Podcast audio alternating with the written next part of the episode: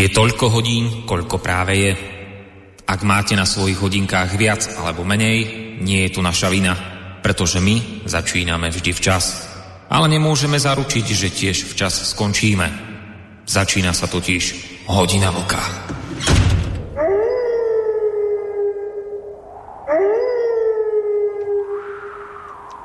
Dobrý večer, vážení poslucháči.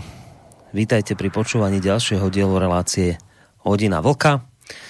Ja samozrejme v tejto chvíli nebudem chodiť zbytočne nejako veľmi dlho okolo horúcej kaše, pretože téma nášho dnes, dnešného večera je aj tak v podstate už jasná. Tí z vás, ktorí ste nás počúvali povedzme začiatkom tohto týždňa v útorok ráno v doplnkovej relácii hodina, alebo teda Vlková poštovná, alebo Vlková listáreň, tak uh, veľmi dobre viete, že uh, pred vás dnes opäť sa chystáme predstúpiť uh, s témou kauza Vrbietice, pretože v tejto kauze sa neustále dejú nové a nové veci, je tam naozaj veľmi vážny vývoj. Tak sme si povedali, že na túto vec budeme reagovať. Ale rád by som vám, vážení poslucháči, v úvode tohto nášho dnešného rozprávania, čo si povedal, o mne a o tom, že som zase raz dostal príučku od tohto sveta, pretože zdá sa, že e, som v tomto smere naozaj uznávam nenapraviteľný a hlavne naivný idealista. Aby som vám vysvetlil, čo tým myslím, začnem pekne po poriadku. Viete, ja tak vole ako podvedome v podobných situáciách a prípadoch, ako je napríklad táto spomínaná kauza Vrbietice, ja ako si prirodzene v takýchto prípadoch očakávam taký, povedal by som, taký ten filmový záver. Čo ty myslím? Viete, takéto rozuzlenie v zmysle, že na konci dňa sa prostě dozvieme ako, niečo ako v tom filme, v závere, že sa tak dozvieme, ako to, že nakoniec sa dozvieme, ako to celé bolo. Že sa dozvieme, kto je nakoniec ten zlosin, klamár, podvodník, ktorý neváhal, povedzme v tomto prípade pre nejaký osobný prospekt zatiahnuť celý štát do bezprecedentnej situácie a kto je naopak v tomto celom ten kladný hrdina.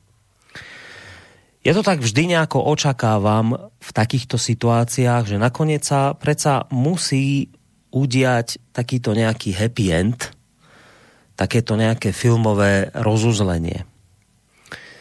A to preto, lebo si tak vravím, že však to tak funguje, že pravda je len jedna, a zvlášť v takýchto jednoznačných veciach ho predsa nemôžu mať všetci. A tá pravda, že sa teda nakoniec musí vždy nejakým spôsobom ukázať. No a nejako tak som v to veril stále a opäť aj pri tejto kauze Vrbietice. Navyše o to viac som sa akoby pre tento happy end filmový nadchol. Potom, ako som si pozrel rozhovor investigatívneho novinára Janka Kroupu v televízii ČT24, ale k tomuto rozhovoru sa dostanem o malú chvíľku. Janek Kroupa pre mňa naozaj ešte donedávna úplne neznáme meno človek, ktorého som ja absolútne za celý svoj život vôbec nejak neregistroval, ani ma tento človek nezaujímal, ani som ho nepoznal. Netušil som, kto je nejaký Janek Kroupa. No ale on sa za posledné dni u mňa posunul, a nie teda u mňa, ale vôbec v tejto relácii do nejakej tej elitnej skupiny mien, Uh, pretože ho v poslednej dobe naozaj riešime v tejto relácii dosť často. Jednak preto, lebo nám nedávno poslal do hodiny Vlka mail, ktorý obsahoval okrem iného link na článok, ktorým chcel deklasovať názory môjho reláciového parťáka, hoci teda napokon to dopadlo tak, že tým linkom na ten článok vlastne viac menej zhovadil sám seba.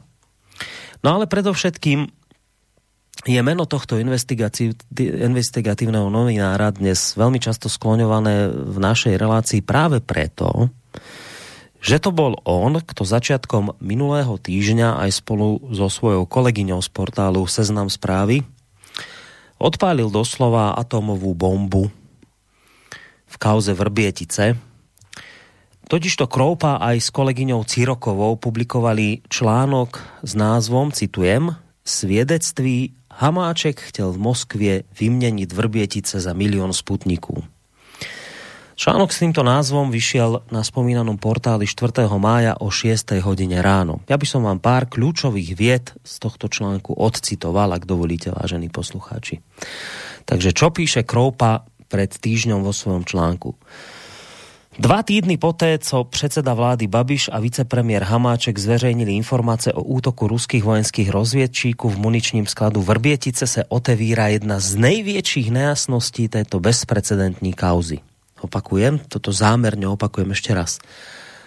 Se otevírá jedna z největších nejasností této bezprecedentní kauzy, píše pan Kroupa. Jan Hamáček je totiž ve vážném podezření, že chtěl celou věc s Ruskem uhladit, že jeho mise do Moskvy, kterou vydával za jakousi politickou kamufláž pod oznámením vrbietického útoku, měla ve skutočnosti jiný cíl.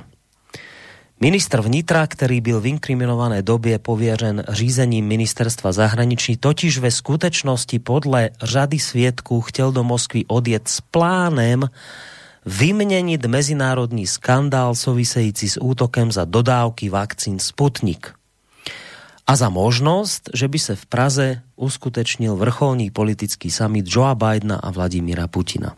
Tak, Toto je, vážení poslucháči, ona spomínaná časť z toho jeho článku, ktorý bol naozaj doslova atomovou bombou, ktorú odpálil Janek Kroupa aj so svojou kolegyňou Cirokovou. Samozrejme, že po týchto vyjadreniach, že teda Hamáček mal chcieť vicepremiér Hamáček zaobchodovať takýmto podlým spôsobom, vymeniť ututlanie Eh, výbuchu mnúčného skladu vo Vrbieticiach z roku 2014 vymeniť ututlanie tejto kauzy za vakcíny Sputnik, samozrejme, že to okamžite po tomto článku eh, spôsobilo doslova zemetrasenie na eh, spoločenskej politickej scéne u našich západných susedov v Českej republike. A naozaj bolo len otázkou času, kedy na tieto tvrdenia zareaguje aj samotný Jan Hamáček.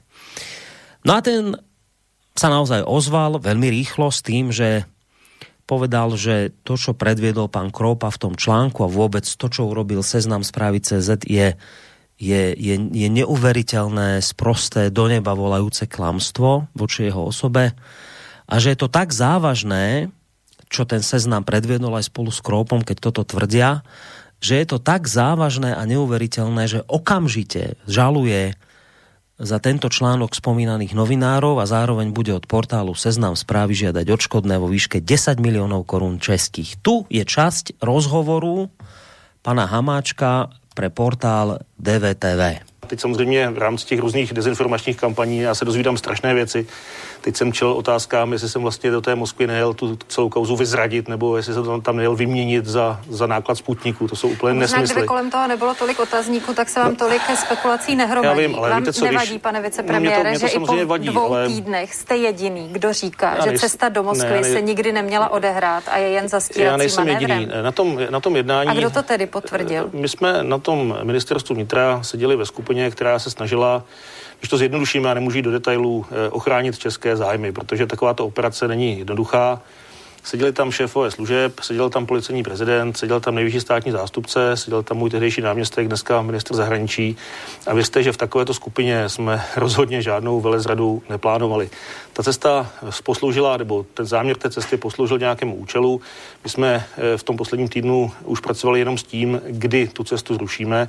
A dohoda byla, že ji zrušíme v pondělí, kdy měl přijít pan eh, velvyslanec Změrský a eh, já jsem mu měl předat vlastně e, tu notu. A uspíšili jste to z toho důvodu, že e, jste měli podezření, že se to dostane dříve do médií? Víte, to možná ještě nikdo neřekl. E, tady my jsme pracovali, kromě toho, že to byla obrovská bezpečnostní věc, taky s tím, že jsme věděli, že ty informace nemáme sami, že ty informace prostě se pohybují v mediálním prostoru a myslím si, že by nebylo velmi šťastné, aby takovouto operaci stát nezvládl, respektive aby v půlce té operace, kdy jsme se museli postarat o to, Znovu říkám, aby byly ochráněny naše zájmy v zahraničí, abychom připravili ten seznam, který samozřejmě nebylo jednoduché sestavit, protože na tom pracovali tři služby. A my jsme chtěli, aby opravdu každý jeden na tom seznamu vyhoštěných byl prokazatelně s prodejským důstojníkem. To prostě trvalo. A to nejhorší, co by se nám mohlo stát, je, že v půlce takovéto operace v úzovách nebo takovýchto příprav se objeví nějaké noviné, novinové články a i ta vláda bude vysvětlovat. Chtěli to zamést pod koberec, co s tím, proč nekonali rychleji. Takže my jsme to uspíšili, uspíšili jsme to na sobotu, ale rozumím, to nebylo o tom, že, že jsem chtěl v pondělí odletět do Moskvy a já opravdu, věřte mi, já jsem, já jsem eh, nejel spáchat velezradu, my jsme dělali všechno pro to, abychom tuto zemi ochránili a my jsme tuto zemi ochránili. Ta cesta posloužila k tomu, že jsme mohli dostat do Prahy eh, pana velvyslance Pivoňku, který tady byl od 14. a z těch schůzek se účastnil a řešili jsme veškeré ty otázky, které souvisely s tou bezpečností eh, celé té záležitosti. Já fakt nemůžu jít dále do detailů, ale znovu říkám. A, a musel jste si kvůli tomu tedy vymyslet no, onu cestu. To je, já znovu říkám, to možná nebylo nejgeniálnější, ale nic, nic lepšího nás nenapadlo a my jsme samozřejmě v té době nevěděli, co ví ruská strana o tom celém příběhu. No, čiže, kdyby som to povedal zjednodušene, vicepremiér Hamáček v podstate hovorí o to, že to, čo zverejnil novinár Janek Kroupa, že mal na nejakom spoločnom stretnutí so šéfmi tajných služieb a policajným prezidentom a svojim zástupcom ministerským a neviem kým všetkým, že tam mal na tomto stretnutí navrhovať nejakú výmenu zahladenia kauzy Vrbietice za vakcíny Sputnik, že je to zkrátka sprostá lož. Naopak, Hamáček trvá na verzii, že tá jeho plánovaná cesta do Moskvy bola len akousi maskirovkou, takým nejakým zastieracím manévrom. Počas týždňa sa potom postupne začala táto verzia novinára Kroupu o tom, že teda mali z niečo tam zaobchodovať a podlo vymeniť Hamáček. Celá táto verzia Kroupova sa začala otriasať v základoch. Potom, keď vlastne v podstate nikto, kto bol z tých prítomných na tej schôdzke, nepotvrdil tú nepodloženú informáciu portálu Seznam, že by tam Hamáček navrhoval nejaký výmenný obchod s ruskou stranou. Na tom spomínanom stretnutí bol okrem šéfov tajných služieb a iných a ďalších aj najvyšší štátny zástupca, to je vlastne niečo ako u nás generálny prokurátor, Pavel Zeman, No a jeho stanovisko odprezentovala počas týždňa televízia CNN Prima. Pojďme si ho vypočuť. K obsahu schůzky mohu říci pouze to, že v době mojí přítomnosti se řešila koordinace dalšího postupu státu v této kauze, ať už z hlediska trestního řízení, bezpečnosti a mezinárodního dopadu. Rozhodně jsem během schůzky nenabil dojmu, že by pan vicepremiér Hamáček byl ten, kdo by chtěl kauzu jakýmkoliv způsobem utlumit nebo ukončit. No a v tomto zmysle alebo podobnom se vyjadrovali aj ďalší z tých, ktorí na tej schôdzke mali byť že teda nič podobné nezaregistrovali ani oni. No a teraz sa dostávame, vážení poslucháči, k tomu spomínanému predmetnému rozhovoru samotného novinára Janka Kroupy pre ČT24, ktorý ma, ako som to už naznačil, opäť raz usvedčil z mojej neutíchajúcej naivity a idealizmu a už nazvite to akokoľvek chcete ďalej. Investigatívec Janek Kroupa vystupoval totižto v tomto rozhovore veľmi presvedčivo, sebavedomo, ako niekto, kto sa ničoho nebojí, pretože vie, že pravda je na jeho strane a kedykoľvek ju vie jednoznačne, bez akýchkoľvek ďalších otázok zbytočných, kedykoľvek ju vie dokázať. Poďme si časť toho jeho rozhovoru uh, vypočuť. V téhle kauze někdo lže. Buď vy, nebo vaše zdroje, potažmo, anebo vicepremiér Jan Hamáček. Tak kdo? Uh, Jan Hamáček. Jan Hamáček ale tvrdí, že lžete vy. A zatím to vypadá, že mm, se k té vaší verzi, kterou jste napsali a vydali včera v seznam zprávách, nikdo veřejně nehlásí. Uh, vím přesně, co máme v rukou uh, a vím, co s těmi důkazy děláme. Nebojíte Já se o svou si... pověst? Uh, ne, protože máme pravdu. Včera jsem se ptala Jana Hamáčka, jestli si nemyslí, že by taková novinářská, že by takováhle novinářská věc nebyla sebevraždou ve smyslu žurnalisty, kdybyste neměli pořádně odzdrojované a pořádně vyfutrované informace, tak když se na to podíváte zpětně, nespáchali jste novinářskou sebevraždu? Jako zcela, jistě, zcela, zcela jistě jsme žádnou sebevraždu novinářskou ani žádnou jinou nespáchali.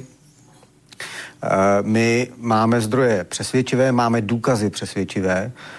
Já jsem přesvědčen o tom, že a do dneška jsem neviděl žádný důvod nebo žádný důkaz, který by mě přesvědčil o tom, že, že to, co jsme napsali, pravdivé není. K tomu, Ale co říkáte, není žádný důkaz o tom, že je to tak, jak jste napsali vy, protože Jan pravda. Hamáček říká, že to tak není. A ti lidé, o kterých vy tam píšete, že byli na té schůzce, už řekli, že nic o tom, co vy jste tam psali, že by Jan Hamáček plánoval nějaký směrný obchod, se tam neřešil. Tak... Ne, uh, já myslím, že v hodnocení té věci nejste spravedlivá proto, uh, že... Já nejsem spravedlivá. Že, že uh, my jsme z části uh, vycházeli z informací uh, Jana Hamáčka. To, co my jsme přinesli, je kontext věcí, které jsme tady přece všichni viděli. Jan Hamáček přišel se skvělým nápadem, který veřejně oznámil, že pojede do Ruska. Jeho šéf Andrej Babiš mu řekl, že to tak skvělý nápad úplně není a že si myslí, že by tam jezdit neměl. Jan Hamáček trval na tom, že tam pojede. On sám prohlásil, že přiveze, při, přiveze Sputnik. Nemohli jste někde udělat chybu, něco pochopit špatně? Ne, ne. Ta věc byla naprosto jasná. Jan Hamáček na Twitter napsal, jedu do Moskvy, přivezu Sputnik. Zároveň řekl, uh, chci tady Bidena s, uh, s Putinem, ale počkejte, tam ještě k tomu dodal další věc. Už jsem zaúkoloval moskevského uh, velvyslance a velvyslance ve Washingtonu, aby jak si pozvali Bidena s Putinem. Chcete si myslet, že v té chvíli Hamáček hrál krycí operaci s Joe Bidenem, tak Prosím Jan vás... Hamáček říká, že to byl krycí manévr. Postavil ano. se za něj dnes pan premiér Andrej Babiš a zatím nikdo z těch aktérů, o kterých vy tam píšete, že na té zkusce byli, neřekl, že to je tak, jak jste napsali vy.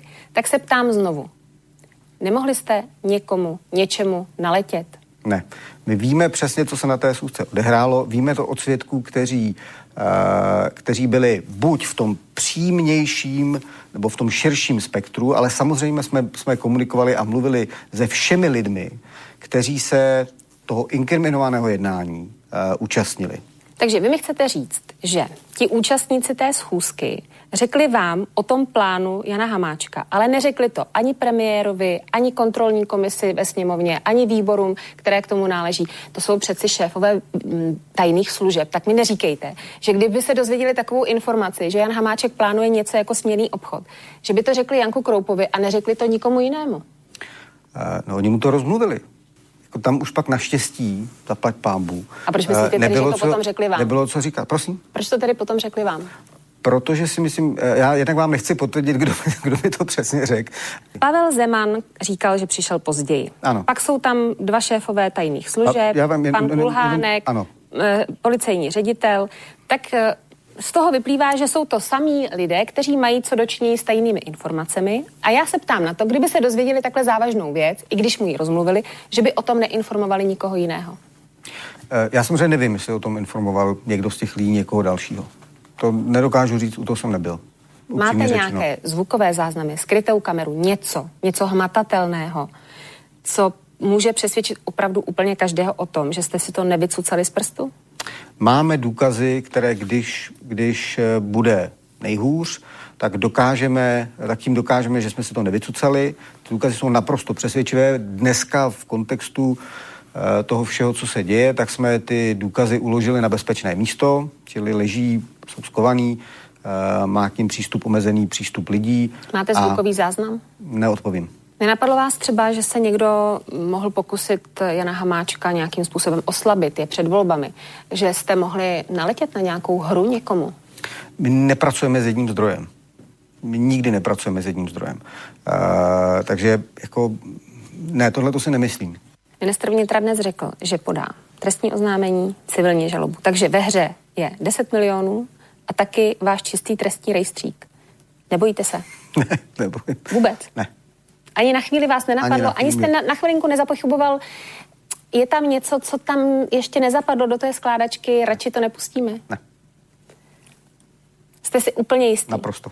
Tak a kdy tedy my uvidíme nějaký jasný úkaz o tom, že to bylo tak, jak vy říkáte, protože to je tak zásadní věc, tak důležitá, kde se hraje nejen o reputaci Jana Hamáčka, ale o reputaci celé České republiky. Nemáte pocit, že bychom si zasloužili, abychom se dozvěděli, jak to opravdu bylo? Už jste se to dozvěděli.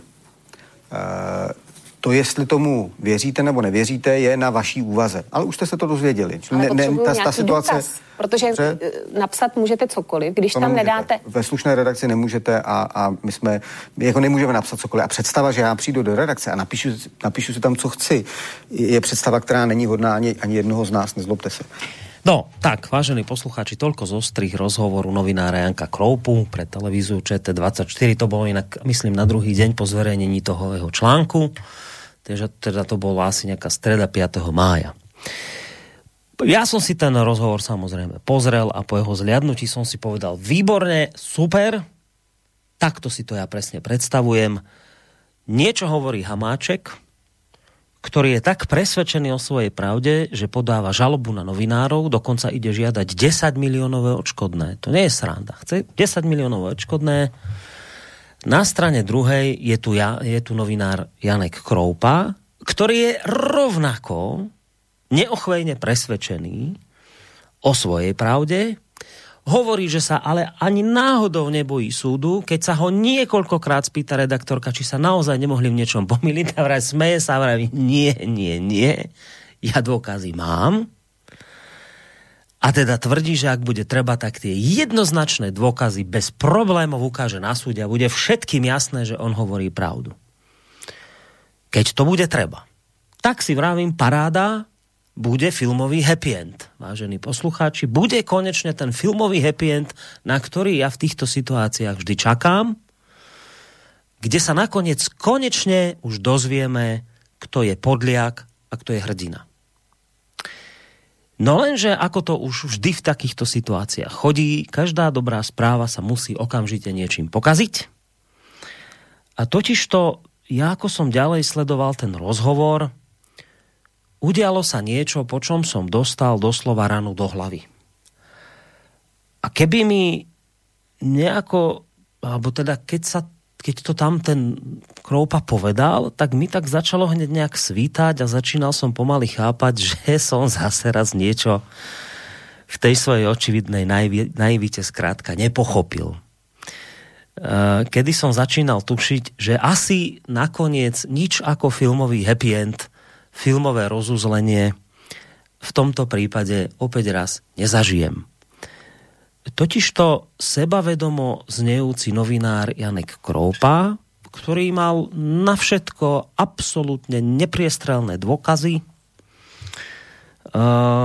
zareagoval zrazu na jednu otázku, redaktorky velmi zvláštním způsobem. To výbušné, tak. to téma, které je to výbušné, je to, že podle vás tam jel se s, s cílem, aby změnil informace o Vrběticích za Sputnik V. To je to, co je gro té vaší zprávy, ne, já, ne? Já, ne, já s váma nesouhlasím. Já za nejvýbušnější na té věci považuji to, že jel škemrat do Ruska o Sputníky ve chvíli, kdy věděl, že ruští agenti, agenti zavraždili dva Čechy a vyhodili do povětří, eh, do povětří sklady ve Vrběticích. A, a zároveň jednat o to, jestli by Vladimír Vladimirovič laskavě nepřijel do České republiky potkat se s Joe Bidenem, se kterým hrál tu skrytou operaci uh, a uh, nepotkali se tady, že mu teda odpustíme, že nám nevadí, že tady vyhodil do povětří. Co to je za absurdní příběh? Dobře, ale z té včerejší zprávy já jsem měla dojem, že hlavní problém je v tom, že Jan Hamáček chtěl směnit to, že nějakým způsobem zahladí kauzu Vrbětice za Sputnik V. Vy teď říkáte, že hlavní problém je v tom, že vůbec do té Moskvy jet chtěl.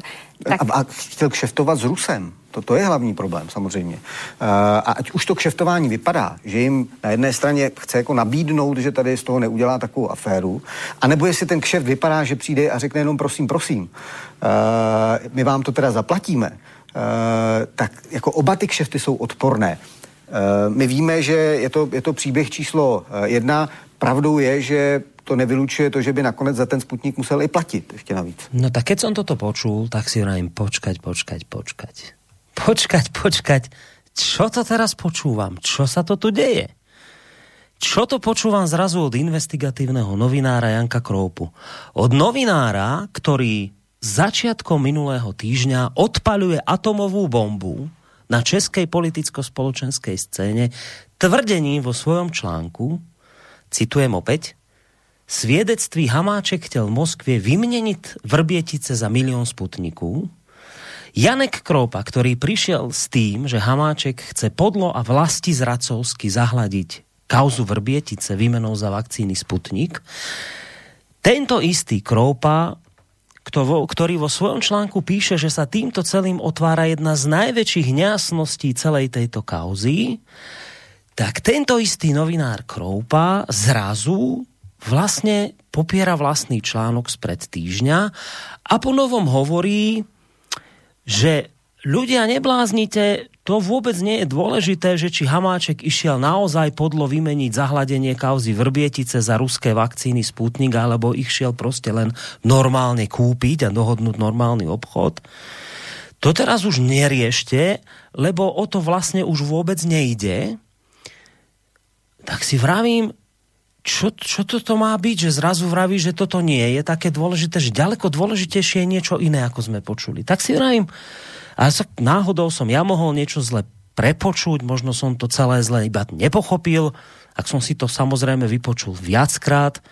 No a keď som počul vždy tie isté Kroupové slova, tak mi ešte napadlo, že či samotný Kroupa prípadne nejako nešikovne niečo nepovedal, lebo to sa však pri živých rozhovoroch v televíziách môže naozaj udiať. A tak som pre istotu išiel, hľadal som nejakého ďalšie rozhovory, našiel som novší rozhovor, konkrétne spred dvoch dní. V tomto prípade ide o jeho rozhovor pre portál Reflex, kde Janek Kroupa opäť odpovedá na podobnú otázku v tomto už prípade moderátora Čestmíra Strakatého, v podstatě nějakým takým zase podobným způsobem. Vy jste v tom úplně prvním článku a i v těch dalších tedy hmm. potom implikovali, že pan, pan Hamáček chtěl jet do Ruska, vyjednávat uh, výměnu jakousi Eh, vakcín Sputnik za vrbětickou kauzu nějakým hmm. způsobem, že by ji nějakým způsobem zahladil, nebo že by nějakým ne, způsobem to, tady ne, jako ne, to, ne, to, to, už, to, už, to, už se, to už posouváte. Uh, nebo interpretujete to, jak se to posunulo. Já vám to nechci podsouvat, že to posouváte vy. Ale čo? A tak si vrajím, čo toto má být zase? Takže vlastně ponovom je to už podle pána Kroupu tak, že tvrdenie o tom, že Hamáček chcel podlo vymeniť zahladenie kauzy Vrbietice výmenou za ruské vakcíny Sputnik, to už je len teda nejaká konštrukcia, ktorú mu podsúva moderátor?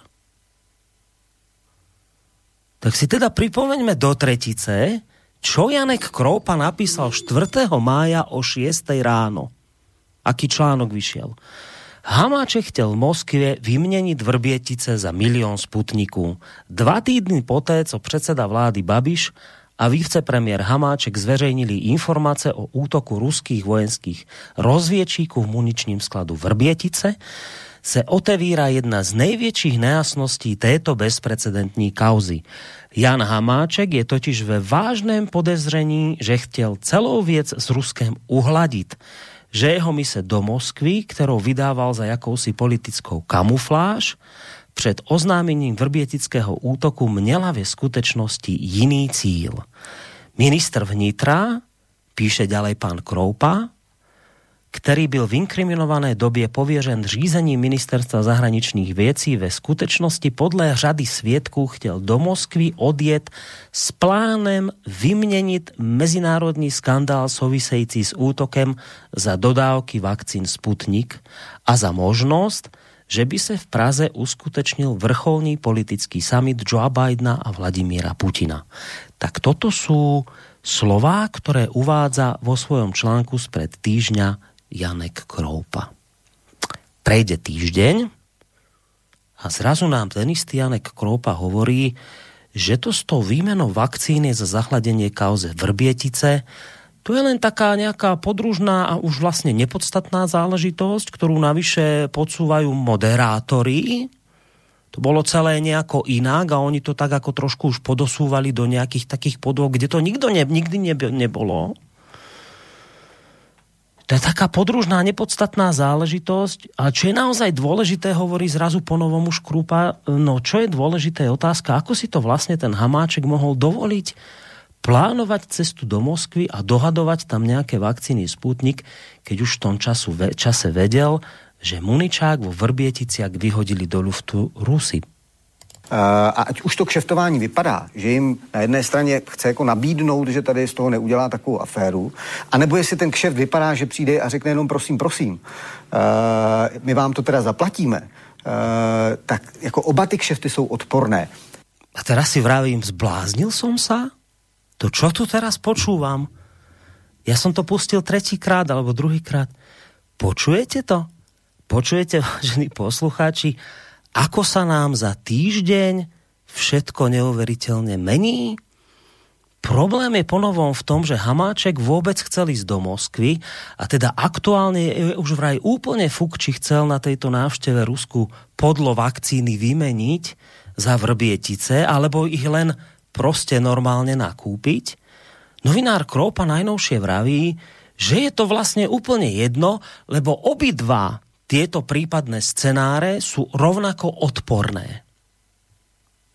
Já ho pustím ještě raz, lebo to je neuvěřitelné, co tu počúvam. Uh, a ať už to kšeftování vypadá, že jim na jedné straně chce jako nabídnout, že tady z toho neudělá takovou aféru, anebo jestli ten kšeft vypadá, že přijde a řekne jenom prosím, prosím, uh, my vám to teda zaplatíme, tak jako oba ty kšefty jsou odporné. Nož tak teda, milý pan Kroupa, tak to teda ale ani náhodou nie. To ale ani náhodou nie je jedno, to ani náhodou nie je, že obidva kšefty alebo obidva scenáre sú rovnako odporné. To teda ani náhodou nie. Medzi tým, či chce niekto spáchať doslova vlasti zradu, ako ste to tvrdili vy, a vymeniť zahladenie nejakej kauzy výmenou za vakcíny, a medzi tým, keď niekto chce len urobiť obyčajný obchod svojou cestou do Moskvy, pri ktorom chce dohodnúť nákup vakcín Sputnik, tak pán Kroupa, medzi tým je sakramenský rozdiel. Medzi tým je teda ale, že sakramenský rozdiel. To nie je, že sú obidva prípady rovnako odporné, ako tvrdíte vy. Ešte raz, medzi tým je sakramenský rozdiel. Či išiel robiť vlasti zradu, alebo išiel dohadovať nákup za peniaze.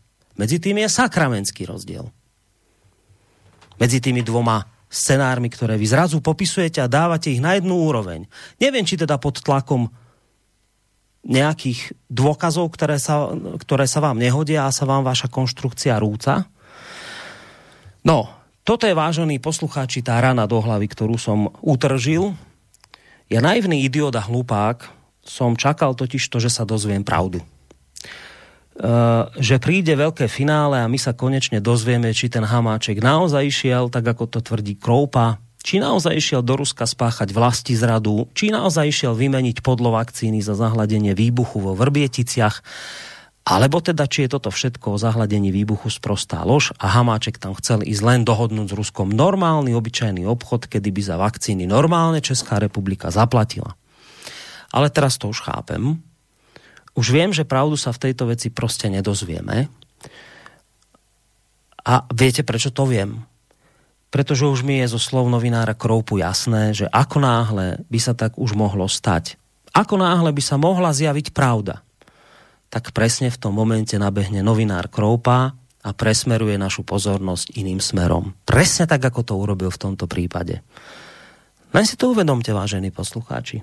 Zrazu Kroupa nerozumie tomu, prečo sa tu vôbec nejaký moderátor zaoberá tým, čo on sám pred týždňom svojim článkom odštartoval. Veď to bol on, kto toto celé rozpútal. A zrazu on nerozumie tomu, prečo mu tu vôbec nejaký moderátor kladie otázky, či má nepriestrelné dôkazy pre toto svoje tvrdenie, že chcel Hamáček urobiť podlý výmený handel, že či skôr naozaj nešlo len o nejaký obyčajný obchod, keby si Česká republika za tieto vakcíny pritom normálne zaplatila. Najnovšie sa od Krupu dozvedáme, že toto sú úplne nepodstatné otázky, lebo veď obidve možnosti sú, ako sme počuli, rovnako odporné. A v tomto bode som to teda definitívne pochopil.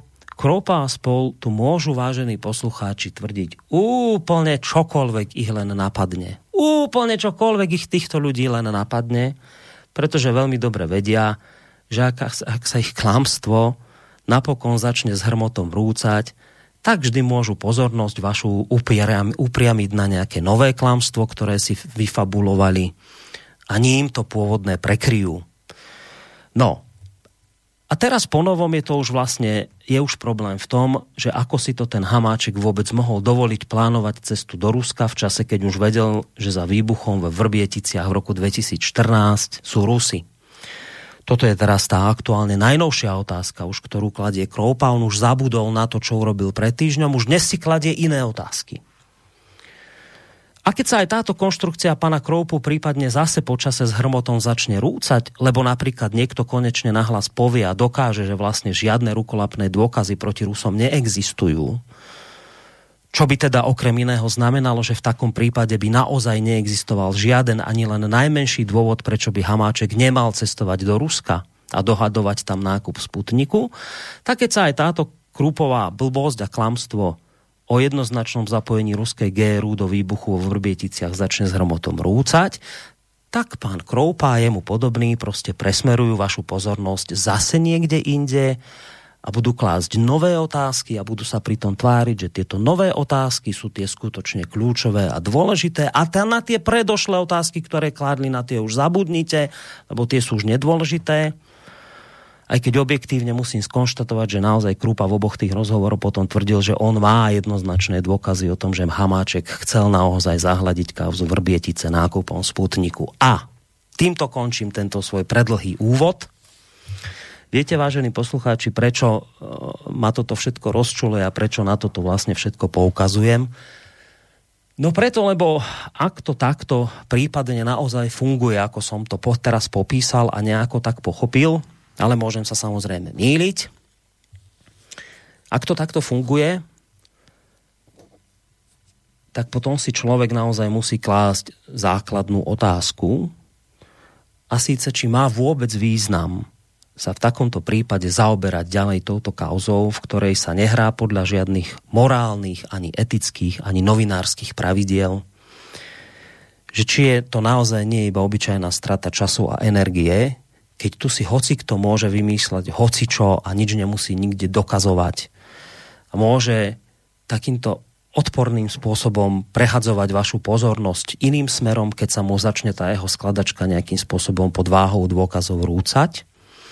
Alebo či je to skôr teda tak, že práve preto, že sa v podobných kauzách, ako je táto, nehrá fér, nehrá podľa žiadnych pravidiel ani etických, ani morálnych a ani novinárských, tak možno je tu potom tá otázka, že či práve preto to nie je o to väčší dôvod sa tejto kauze venovať, podrobne ju sledovať a rozoberať, aby to ľudia typu pán Kroupa nemali vo svojich prípadných klamstvách a úskokoch také jednoduché, ako by si priali.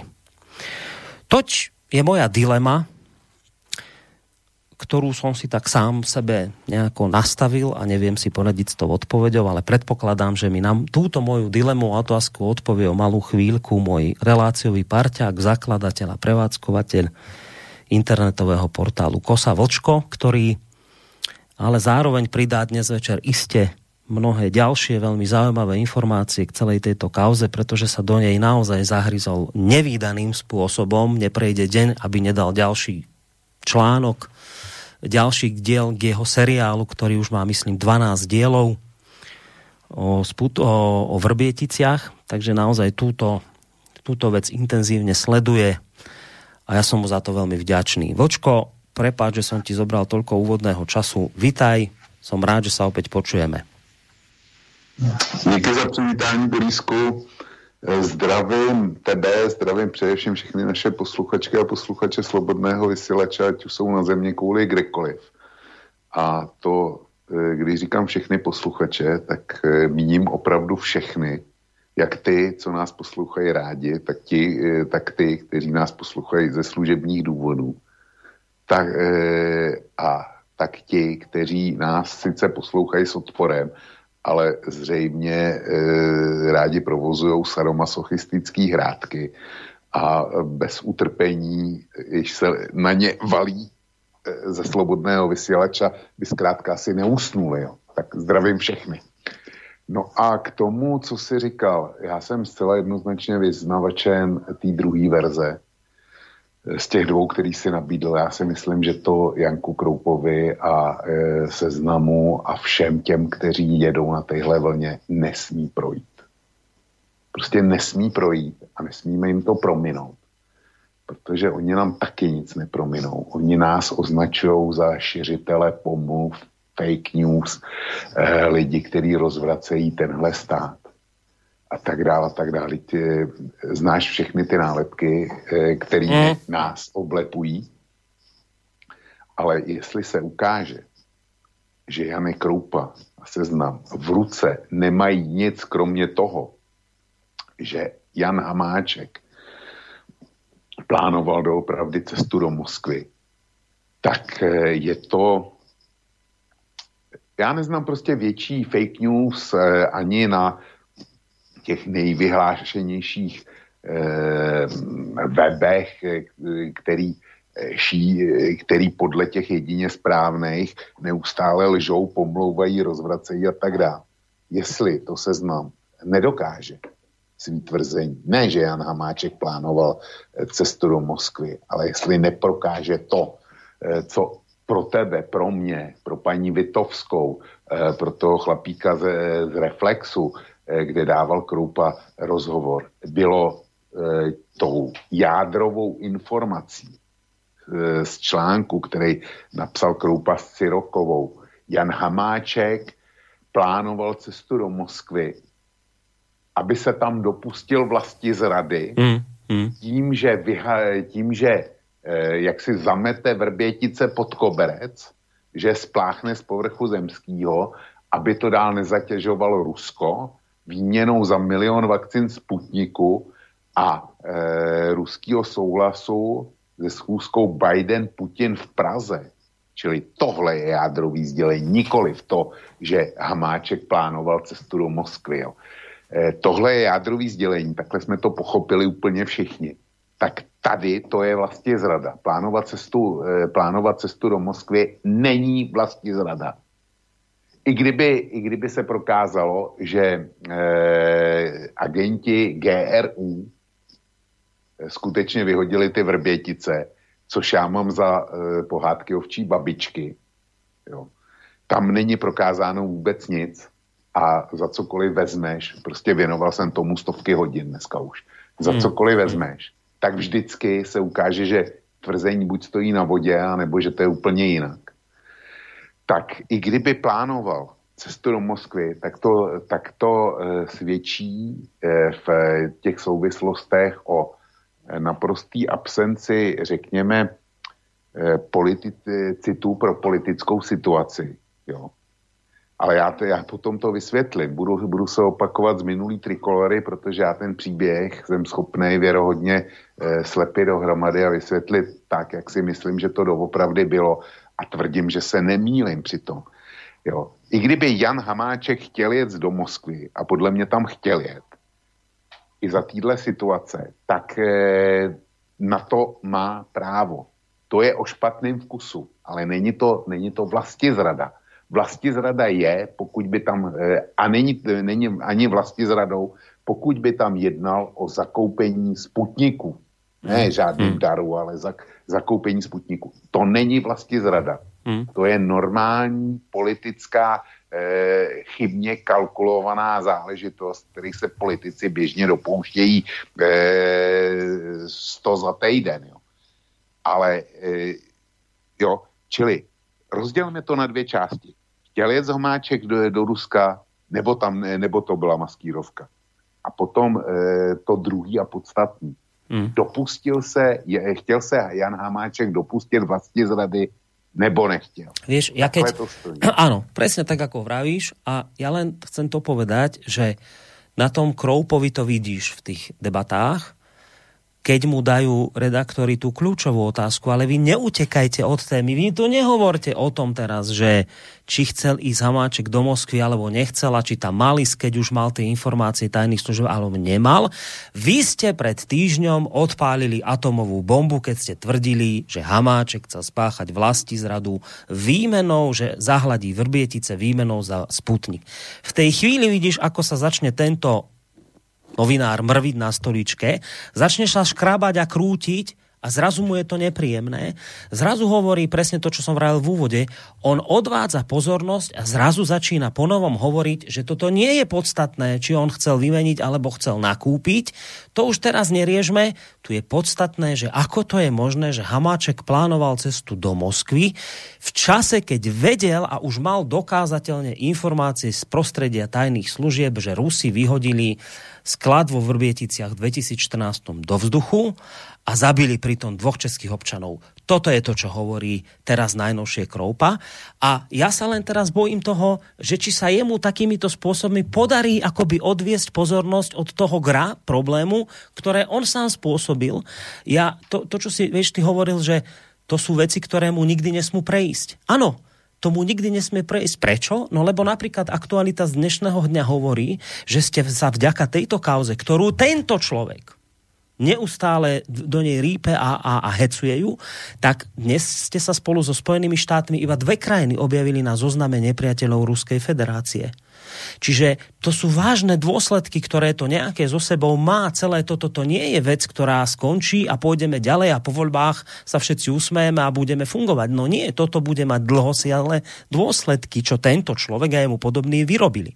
Čiže ja sa len teraz obávam, či sa jemu nepodarí zrazu akoby e, z, nejako tak obobnúť verejnosť a povedať jej, že vy neriešte teraz toto, či tam už, už kašlite na hamáčka, čo handloval a nehandloval. Podstata je teraz tá, prečo on do toho Ruska vôbec išiel. Či sa mu to podarí proste takto, lebo očividne sa teraz o to snaží. Či sa mu to podarí proste takto presmerovať pozornosť verejnosti na túto jeho akoby druh, na druhý problém, ktorý si teraz vymyslel, lebo ten prvý, ktorý pred týždňom otvoril, sa mu očividne začína rúcať. Celá tá jeho skladačka. Borisku, e, ta informace, tu jsem samozřejmě zaregistroval taky, že nás Rusko zařadilo na dvou, dvoučlený seznam nepřátel Ruska. Ale to není kvůli Janku Kroupovi. To eh, Janek Kroupa eh, Rusko v podstatě z ničeho neobvinuje, to je, Janek Kroupa provozuje takzvanou domácí zabíjačku. Jo. Ten míří na Hamáčka, respektive míří na Babiše. Čili eh, Janek Kroupa eh, česko-ruský vztahy nijak nezatížil. Rusové nás tam zařadili kvůli Vrběticím, kvůli tomu bezprecedentnímu eh, vypovězení takového velkého počtu diplomatů. Ale ani tohle by samo asi nestačilo. Je to kvůli celé řadě provokací z české strany, kvůli celé řadě incidentů naprosto zbytečných. Jo. To je já uvedu jenom ty některý z poslední doby, to je kauza takzvaného Ricinového agenta. Ta, ta, ta není ani rok stará, kdy obvinili Rusko, že jsem poslal eh, zabijáka GRU, který měl úkladně zavraždit řeporijského starostu Pavla Novotního a starostu eh, Prahy 6 Koláře a eh, pražského primátora Hřiba. Eh, Novotního za to, že instaloval eh, v pražské části Řepy nebo Řeporie, to že tam instaloval pomník vlasovcům. Jo. Eh, že by měl nesmírně drzý a sprostý vystoupení, kde urazil Rusko a ruský politiky na ruském hlavním televizním kanále. Starosta Prahy 6 Kolář, to je syn toho Petra Koláře, eh, toho jednoho z největších rusobíců, který u nás běhá eh, bez svěrací kazajky svobodně po ulicích, tak eh, ten jak si odstranil v době zákazu vycházení kvůli koroně, tak hrdině odstranil pomník maršála Koněva. Jo. Eh, pražský primátor Hřib tomu tleskal a sekundoval, takže to jsou eh, a takovýchhle věcí vůči Rusku za poslední dva, tři roky eh, bylo z naší strany a ze strany, dejme tomu, druhořadejch, nebo dokonce i té první politické garnitury českých politiků nepočítaně. Čili my jsme zhoršovali, záměrně jsme Rusko provokovali, dělali jsme na něj ramena, protože to se přece patří, eh, my, my prostě tenhle komplex už v sobě, v sobě máme, že chceme ukázat, jaký jsme dneska atlantisti a tak dál. Eh, prostě mezi české vlastnosti bohužel patří eh, takzvaný pangejtismus, kdy se pohybujeme od jednoho pangejtu na silnici k tomu druhému. My prostě neznáme míru. Eh, takže to je důsledek toho, proč nás Rusko zařadilo na seznam nepřátel. Dokonce tam není ani Polsko, který takovouhle politiku proti Ruskou eh, provozou naprosto záměrně dlouhodobě. a mezi nimi je třeba e, neštěstí u Smolenska, to lete, ta letecká tragédie, ta je mezi, mezi Ruskem a Polákama, kdy současná polská garnitura tvrdí, že to byl e, atentát na polský letadlo a na polský představitele klasicky a že vyšetřování bylo sfalšované a tak dále. My mezi sebou tohle s Ruskem nemáme. A přesto Polsko není na seznamu nepřátel a my ho kvůli naší vlastní hlouposti. Takže Janek Kroupa tohle, tohle rozhodně e, způsobit nemohl. To je jenom kolory. Ale k tomu, jestli to Jan, Janku Kroupovi projde nebo ne, o tom nerozhodnu, e, nerozhodneme my. Naší povinnosti je nezapomenout, dohledávat, připomínat, tak aby utec, e, utect e, z tohle problému nemohl. Ale o tom rozhodne Jan Hamáček, jestli skutečně podá tu žalobu k soudu a dotáhne to do procesu. Protože Janek Kroupa evidentně to tlačí na tu první část, jak, jak už si doložil. Ale on ten Hamáček do toho Ruska chtěl jet. Jo. On bude tvrdit, že ten jeho článek je o tomhle. Jde o to, aby Hamáčkův právník sepsal žalobu tak, aby ta žaloba zněla, na to, že, eh, že se eh, podle, podle Janka Kroupy a Cirokový měl Jan Hamáček, plánoval Jan Hamáček, že se dopustí v Rusku velezrady a učiní tam ten handl. A pak už mu u soudu mu rozhodně neprojde, eh, neprojde tvoření, no ale on do toho Ruska jet chtěl a jet do Ruska v situaci, kdy bys řekla, že a e, že, ty, že za těmi výbuchy stáli agenti GRU. Bys to řekla, jo. Že zatím stáli agenti GRU, je stejně odporná.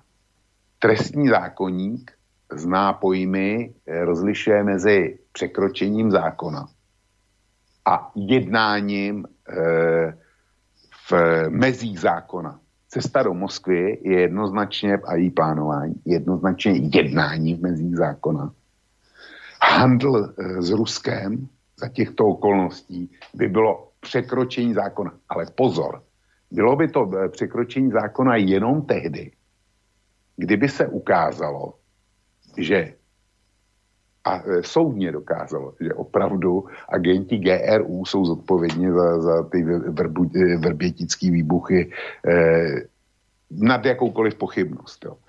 To, že, to, že eh, Kroupa spochybňuje Hamáčkovou verzi, že to byla maskírovka s tou ruskou, ruskou no, verzí, to, hej, není nic, jistě. to není nic novýho. Tak. Já, jsem, já jsem vydal první díl Vrbětic bezprostředně se spožděním asi dvou dní e, po té tiskovce, která byla. A tam jsem napsal následující. Jo. Chce snad e, Hamáček oznámit českému občanovi, že ha, e, jo, takhle, Eh, tady je řeč o něčem a pak pokračuju. Vedle jiné Hamáčkovy hlášky, že chtěl jako najít zámínku, aby velvyslanec Pivoňka mohl bez pode, pode, podezření z Moskvy domů, aby se s ním projednali detaily akce a zejména ruská odveta. Jak se to těm dvěma povedlo, eh, vidíme. Pat a Mát mohou jen závidět, ale je tu cosi zásadnějšího. Chce snad Hamáček oznámit českému občanovi, že ambasáda v Rusku nedisponuje zabezpečenou eh, linkou na tajný hovory, nebo že ta linka zabezpečená není, že ji má FSB nebo GRU pod kontrolou, nebo že velvyslanec Pivoňka nezvládne telefonování. Protože jinak si celou tu šaškárnu eh, s cestou do Moskvy mohl ušetřit. Včetně hysterických výlevů opozice a jejich mediálních vřešťanů. Stačilo telefonem, samozřejmě neprolomitelně krypt hlavní linii a zbytek poslat diplomatickou poštou, když o, případ, e, o případu věděl nejméně deset dní předem. Určitě tímhle způsobem Pivoňka zvěděl, že s ním potřebují v Praze nutně mluvit. Cokoliv z bezprostředně uvedeného je těžce skandální, ale Hamáček na své verzi trvá. Jak to obstojí vedle snadno ověřitelného faktu, že 14.4., tedy v době, kdy už skandál doslova vřel, a otázku představoval jen termín, kdy vyhřezne a Máček se s velkou pompou pochlubil, že uložil eh, příslušným českým zastupitelským úřadům v Moskvě a Washingtonu, aby americké, respektive ruské vládě nabídl jako pra, e, nabídl Prahu jako místo eventuálního jednání Biden-Putin. E, summit Biden-Putin představoval také jen klamný manévr, aby Rusové klidně spali, netušili, co se na, co se na ně v Praze chystá. Vážně, to jsme tedy frajeři. Čili tohle já jsem vydal ano. o 14 dní dříve, než, než Janek Kroupa, který dneska říká, že tohle přece bylo jasné, že to diskvalifikovalo tu cestu. Já sám amatér, bez jakýkoliv opory mm, e, nebo pod, podpory kohokoliv, jsem tohle komunikoval 14 dní dřív, o 14 dní dřív. Takže čím se Janek Kroupa chlubí. Ale nepublikoval jsem to, že, Janek, že se hmm. tam jel dopustit vlasti zrady.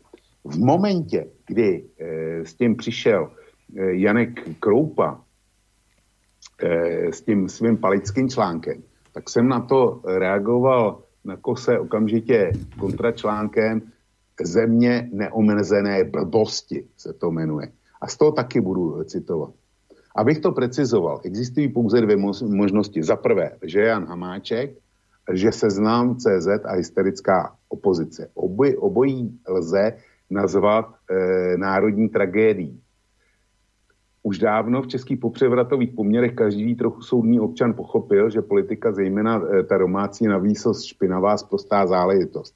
Ale že až takhle a neskonale odporná a smrdutá, to je naprosté novo. Z toho smradu a hnusu se musím vypsat, protože jiný prostředek mě nenapadá. Tím jsem to uvedl a pak tady mám rekapitulace. Takže nejprve jako vždycky rekapitulace zjištění eh, seznamu.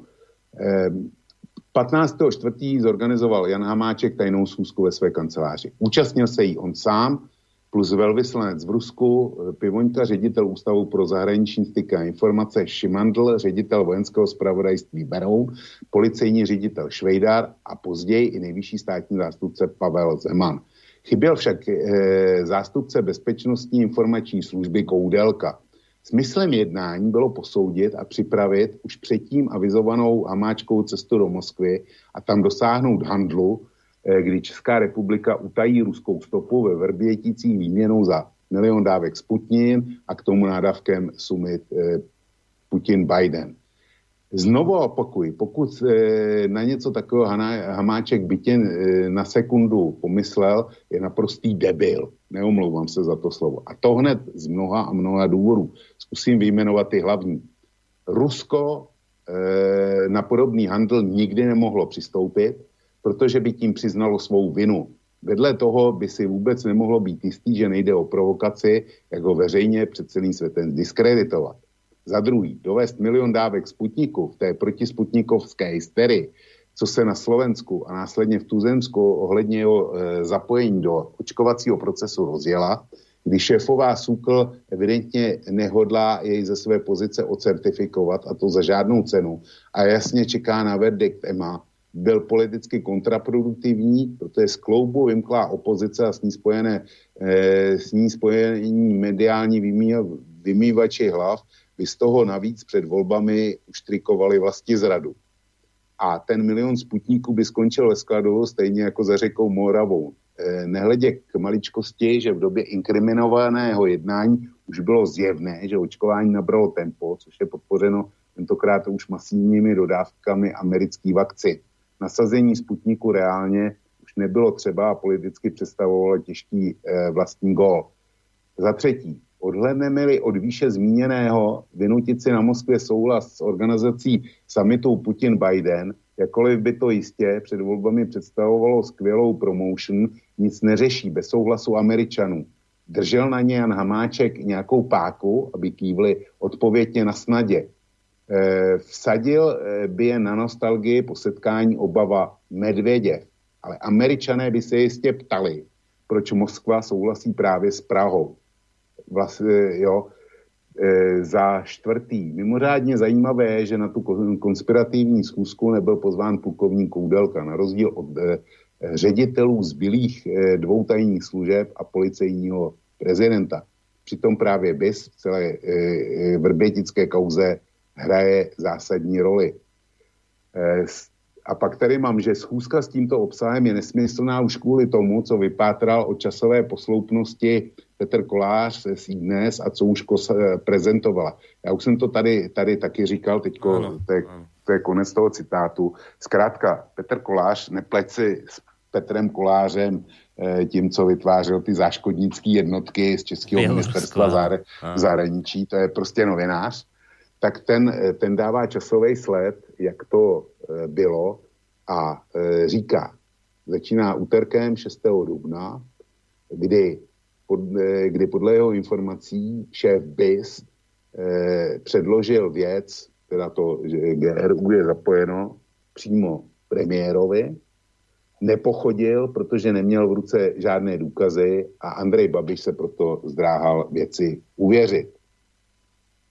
Následujícího dne ve středu 7. dubna v 7 hodin ráno se sešli členové výboru pro spravodajskou činnost. E, kromě premiéra, ministra vnitra obrany zahraničí, tam byl i policejní prezident, e, nejvyšší státní zástupce a šéfové tajných služeb.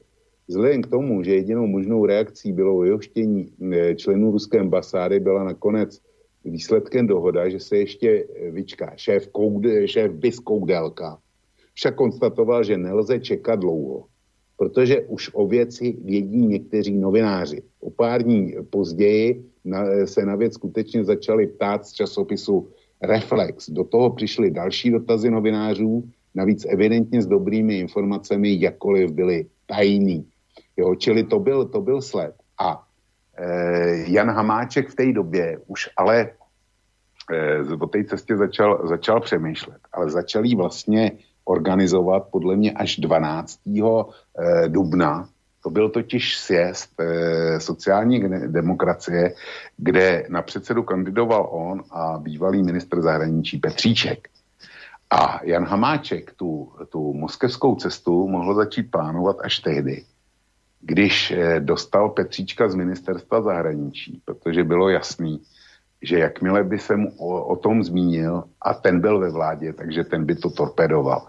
Eh, Petříčka nazval a podle mě trefně oranžovým členem TOP 09, protože to je eh, Petříček by svým názorem se řadí vedle vašeho Korčoka. Mm. To jsou to jsou, pokud jde o politické názory, zahraničně politické názory, podle mě jednovajční dvojčata. Ale já ti teďko složím celou tu, celou tu skládačku. My už víme, že účastníkem schůzky byl nejvyšší státní zástupce Pavel Zeman. Který, vlastně který jinak mimochodom už... dnes povedal, že odstupuje. No. Tak a podle mě, to, podle mě to spolu souvisí docela dobře, Protože Pavel Zeman, když se ho, když se ho ptali eh, po té schůzce, tý inkriminovan, kde, se, kde Hamáček teda plánoval tu vlasti zradu, tak prohlásil jednu zajímavou věc. A to, o tom jsem mluvil už posledně, že případ může být odložen. A on tam říká eh, odložen kvůli tomu, že nemáme možnost ty dva Eh, superagenty GRU vyslechnout. Já si myslím, že tohle popisuje důkazní situaci, že prostě ty důkazy jsou naprosto děravý jako řešeto proti, eh, pro tu verzi z GRU. A že se s tím reálně právně, právně pracovalo. A to byl důvod, proč eh, Babiš nejdřív Koudelku odmítl. Podle mě to je důvod i proto, proč došlo k té e, řízení řízení, eh, řízenému úniku informací z BIS na vybraný novináře. Aby eh, prostě, když to hodíš novinám, tak noviny žádný důkazy nepotřebují. Noviny to zveřejní a je na těch ostatních, aby dokázali, že to není pravda. Jo. Čili to byl ten důvod. Není-li, není-li dostatek důkazů a chceli způsobit společenský pnutí, no tak pustím informace novinářům a oni to společenský pnutí vyvolají a důkazů netřeba. Ale, ale eh, bývalý nejvyšší státní zástupce Pavel Zeman jasně prohlásil, že to může skončit i odložení. A já už jsem tohle konstatoval v, eh, v poslední hodině vlka, kdy jsem říkal, že eh, na to konto chystám pokračování Vrbětic. Mm-hmm. a že žádám, eh, nebo že jsem si požádal o právní analýzu a jeden z našich posluchačů, já jsem si požádal někoho a jeden z našich posluchačů, věřím tomu, že nás poslouchá i dneska, sedl, a na, protože je právník a e, píše, že e, se těmhle kouzama živě zabývá, tak mi k tomu poslal právní rozbor. A já jsem ten právní rozbor vydal jako Vrbětice 10, tuším. A e, je tam přesně to, co jsem předpokládal. Proč jsem, proč jsem o tom mluvil? Že odložení případů může být pouze, pouze z několika zákonem daných důvodů. Ale mezi tím rozhodně není, tím zákonným důvodem pro odložení není to, že by si nemohl někoho vyslechnout. Jestliže máš důkazy proti němu, a všichni tvrdí, že je máme a neprůstřelný, že ty vrbětice vyhodili ty dva, tak jestliže máš tyhle důkazy, tak je tvojí povinností, jako, jakožto státního zástupce a toho, kdo to dozoruje, případ neodložit, ale zahájit stíhání proti uprchlímu. Jo, to jsem předpokládal. No a stíhání proti uprchlímu stojí na dvou základních sloupech. Tím prvním je, že e, když to stíhání proti uprchlímu, nebo to stíhání proti uprchlímu může zahájit tehdy, když znáš jeho přesnou identitu. Jo? Musíš vědět, že když pan Novák uteče do Patagonie, takže je to pan Jaroslav Novák. A klidně, ať v té Patagonii je, když víš, že to je pan Jaroslav Novák, tak proti němu můžeš zahájit stíhání. My tady takzvaně víme, že ty dva se jmenují Čepiga a Myškin. A proč to víme? No, protože to říká Belinka. No, no a protože to, protože to taky říkali, říkali Britové. Takže k tomu, aby si zahájil e, stíhání proti uprchlímu, tak ho musíš nadevší pochybnost identifikovat. Druhá zásadní věc je, že když to stíhání zahájíš, víš, že to je pan Jaroslav Novák, tak e, musíš e, mít jeho právního zástupce. Když on ho sám nemá, tak e, je mu přidělen ex ofo z moci úřední právní zástupce. No, co to znamená v jednoduché češtině a pro náš případ? No. Já si, já si troufnu říct, že nám sice tvrdí, že se jmenují Čepiga a Myškin, a že to jsou ti samí, kteří chtěli zavraždit Skripala, ale, ale spackali to taky, stejně jako ve Vrběticích. Jenomže eh, v Británii měli předtím případ Litviněnko. O tom si určitě taky slyšel. Mm. Litviněnko byl taky ruský přeběhlík stejných služeb a ten byl údajně teda otráven poloniem, jakýmsi lugovým. Tvrdí Britové. A Britové uspořádali, uspořádali soud, kde toho Lugového a ještě asi jedno nebo dva Rusy soudili kvůli vraždě Litviněnka v nepřítomnosti. Na základě stíhání proti uprchlímu a tak dále, a tak dále. A vynesli trest. Prostě ten soud byl uzavřen, sice v nepřítomnosti, ale s vynesením jasného trestu pro Lugového a spol.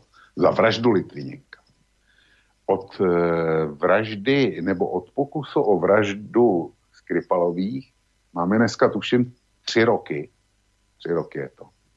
Ale všimni se, že Britové postupují úplně jinak, než v případě Litviněnka. My víme, že, eh, že Čepiga s Myškinem eh, ho chtěli zamordovat. Ale ku podivu o tom, že by v Británii s nima eh, eh chystali soud, jako kvůli Litviněnkovi, tak o tom není žádná informace. Co to pro mě znamená? Že buď si nejsou jistí identitou, ale proč nezahájí teda aspoň stíhání proti uprchlímu, buď si nejsou jistí identitou, nebo e, jejich důkazní situace je, je e, zřejmě nemlich stejná v případě Skripala, jako u nás těma vrběticema a nebo dokonce obojí. Takže já si troufnu říct, že jestliže Britové nezahájili e, stíhání proti uprchlímu, tak e, něco není dobře s tou identitou.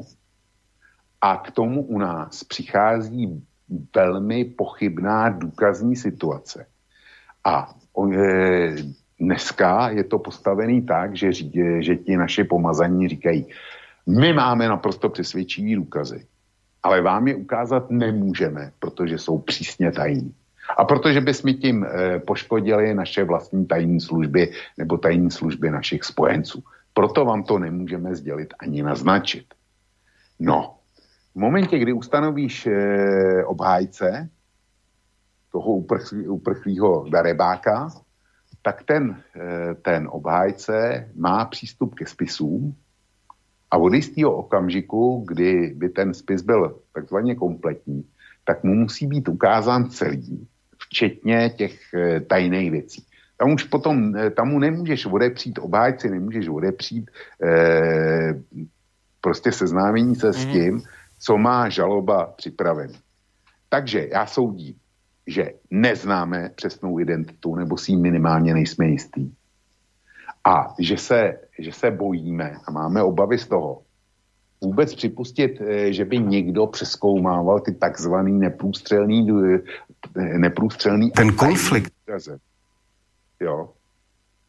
Teď mi tam, teď tam něco proniklo dačo, do toho. Dačo, dačo, já si tu dačo chystám, chcem ti potom pustit, ale, Dobře. ale hovor, hovor, klidně. Jo, eh, jo čili, čili nejsme si jistí ničím. A Pavel Zeman, jak, to, jak se to váže k Hamáčkovi? No Hamáček i Babiš, podle mě, tohle stanovisko Pavla Zemana mají. Navíc to stanovisko podpořil prezident Zeman. A Pavel Zeman byl dneska odvolán a jedná, e, nebo spekuluje se o tom, že ho, e, že předešel Marii Benešovou, která proti němu chtěla zahájit kárný řízení pro vyzrazení tajné informace na tiskové konferenci ohledně Vrbětic. Ale Pavel Zeman žádnou jinou informaci takzvaně nevyzradil. Jo. Jediný předmět, který tam je, konstatoval, že případ může být odložen. Babiš kvůli tomu e, odmítl koudelku. Podle mě, podle mě e, koudelka na to reagoval, e, nebo já to nemůžu říct, ale e, nemůžu to konstatovat natvrdo, ale to byl podle mě důvod, proč najednou začaly takzvaně z bezpečnostních složek řízeně unikat informace, aby noviny to rozmázly, tam ne, netřeba důkazů a e, prostě přiložili pod kotel. Hmm. Jan Hamáček, Jan Hamáček a konto toho, že Pavel Zeman a dokonce na té schůzce, na té schůzce 14. Jo, nebo 15. byla ta schůzka, 15. E, na té schůzce tohle zopakoval ale eh, víme, že tam, byli, eh, že tam byl policejní prezident a šéfové dalších dvou tajných služeb a nebyl tam Koudelka. Proč tam nebyl Koudelka? Protože Koudelka byl ten, který tlačil na pilu a Jan Hamáček na té schůzce chtěl otestovat situaci, jestli do té eh, Moskvy může nebo nemůže, jak ta situace hmm. vypadá. Hej. Podle policejní, důkazně, podle policejního ředitele a podle dvou tajných služeb. A došlo na to, došlo na to, že ti řekli, za daný situace to prostě, eh, pane ministře vnitra a zahraničí, není možný. Je to, je to už bezpečnostně politicky neudržitelný a ta, ta cesta, ta, to, to prostě, to by u veřejnosti neprošlo. Tohle byl smysl té cesty. Jo. A proto eh, Jan Hamáček do té eh, do Moskvy jet chtěl, a chtěl tam jednat o Sputniku, a myslel si, že je to ustojitelný na základě toho, že důkazní situace ohledně Vrbětic stojí na vodě, když i nejvyšší státní zástupce říká, že ten případ dost, eh, dost možná skončí odloženě. Mm-hmm. To je celá story. Čiže, čiže Zeman, ten najvyšší štátny zástupca, teda u nás generálny prokurátor by to bol. Přesně. On povedal aj uh, Hamáčkovi a vedel o tom aj, aj Babiš, že teda uh, tento prípad aj tak s najväčšou pravdepodobnosťou pred súdom neskončí, bude odložený z tých dôvodov, o ktorých si teraz hovoril. No. Borisku, no. Jediná, jediná oprava, ne z největší pravděpodobností, on říká dost možná. Alebo dost, dobre. je je trošku něco jiného. Dobre, takže Pavel, dosť možná. A teraz si pustíme e, Kroupu, ktorý v podstate toto isté hovorí tiež, že áno, toto, toto vlastne Hamáček naozaj vedel, že z tohto vychádzal, preto si bol vlastne taký istý, preto chcel ísť kľudne do tej Moskvy, lebo vedel, že mu nič nehrozí, lebo tento prípad bude aj tak odložený a bla bla bla bla bla bla bla bla bla. A teraz nám Kroupa povie, vysvetlí, Prečo sa do toho teda museli obuť tie média? To, jak dopadnout mohla a jak mohla být českou stranou nakonec vlastně oficiálně interpretována, předvedl prezident Zeman ve svém projevu. Prezident Zeman tam mluvil o tom, že není, není důkaz, že existuje víc verzí, existují dvě verze, to je, to je, představte si, že tuhle retoriku hmm. by převzal zbytek státu. Zbytek státu by, by ne, neměl tu tvrdou pozici, kterou má teď. Udělali to spravodajští důstojníci a my to víme.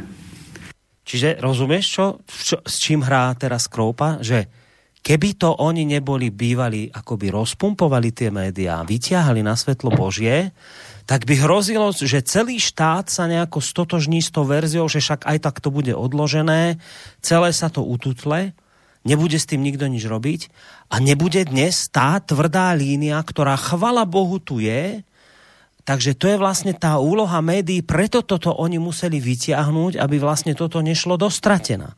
Rozumieš, čo teraz Krupa hovorí? No, e, samozřejmě, že rozumím, ale já jsem e, v tom svém dlouhém extempore říkal v podstatě to tež. No ale, no áno, a Kroupa tvrdí, že toto je úloha práve médií a preto urobili správnu vec, že robili tento mediálny tlak, no pretože inak by jednoducho to sa bolo celé stratilo dostratená. Čiže v tomto má Kroupa pravdu? No, e, v, to, v tomhle má Kroupa pravdu. Jenomže to je ta pravda, e, kter, za kterou by mu měl někdo bez odpuštění nafackovat. Protože, protože je to vyvolávání, e, já si myslím, že už by na to šel, šel nasadit i paragraf, Eh, o, mm, eh, týra, o vyvolávání, já nevím, jak se to jmenuje, urážení rasy, hmm, náboženství, cítění státu. Nějaký takovýhle paragraf, eh, víš, co myslím. Vím, Ale. Já, se, já se vrátím k tomu, co ty si říkal o tom zámku někde nedaleko vás. Zkrátka oni vytvářejí skutečnost bez ohledu na to, jak si stojí fakta Eh, to, je, to je prostě eh, termín mediální lynč, je pro tohle to přesně ten pravý. Oni, ne, oni nepůjdou k soudu, my tady máme soudy, aby rozhodovali o vině nebo nevině. Ale novináři si přisvojili dneska úlohu žalobce, soudce a kata dohromady. Jo. Kam, kam jsme se to dostali? Podle, podle nich je to správně. Já jenom potvrzu, Janek Kroupa to takhle říká, my jsme, my jsme oprávněně žalobci, soudci i katem, já, já jsem řekl to tež, Janek Kroupa se pasoval do role žalobce, soudce, kata, ale zatímco on tvrdí, že je to tak správně, nebo si to aspoň myslí, tak já si, já naopak si myslím, že to je konec demokracie tohle. A že doufám, že Jan Hamáček to dotáhne k soudu ten soud eh, Jankovi Kroupovi a jiným podobným přistři, přistřihne křídla, protože dneska si umanuli na Rusko a eh, prostě vidí ho z jejich strany oprávněně jako říši zla a vůči které je všechno dovoleno. A zítra se můžou umanout na všechny zrzaví nebo lidi pod metr padesát, nebo lidi s hrbem, že to jsou ti, ti zlí, který můžou zakovit a který můžou, když přijde zemětřesení za zemětřesení, když, když eh, nám úrodu sežerou kobylky, tak eh, ty kobylky sem, eh, sem pozvali ty zrzaví, eh, nebo lidi pod metr 50, nebo lidi s hrbem a eh, jako eh, budou vybuzovat ve veřejnosti náladu, že tyhle lidi je třeba pochytat a pověsit. Jo. No. Tohle, tohle Jankovi Kroupovi nesmí projít. Ja rozumiem, len teraz to, čo vás s Kroupom rozdeluje, je asi to, a potom pustím jeden zvuk ešte, ho mám tu pripravený, že ty hovoríš, že súd by to, a takto naznačil aj Zeman, pravdepodobne odložil tú vec a ty k tomu dodávaš preto, To, je, to odloženie je podľa teba dôkazom toho, že tie dôkazy nie sú jednoznačné. Že by sa jednoducho ukaz... odložením prípadu sa ukazuje, že vlastne v rukách nemáme žiadne presvedčivé dôkazy. Tak? Dobre to chápem? Přesně. No. A Kroupa hovorí niečo ale iné.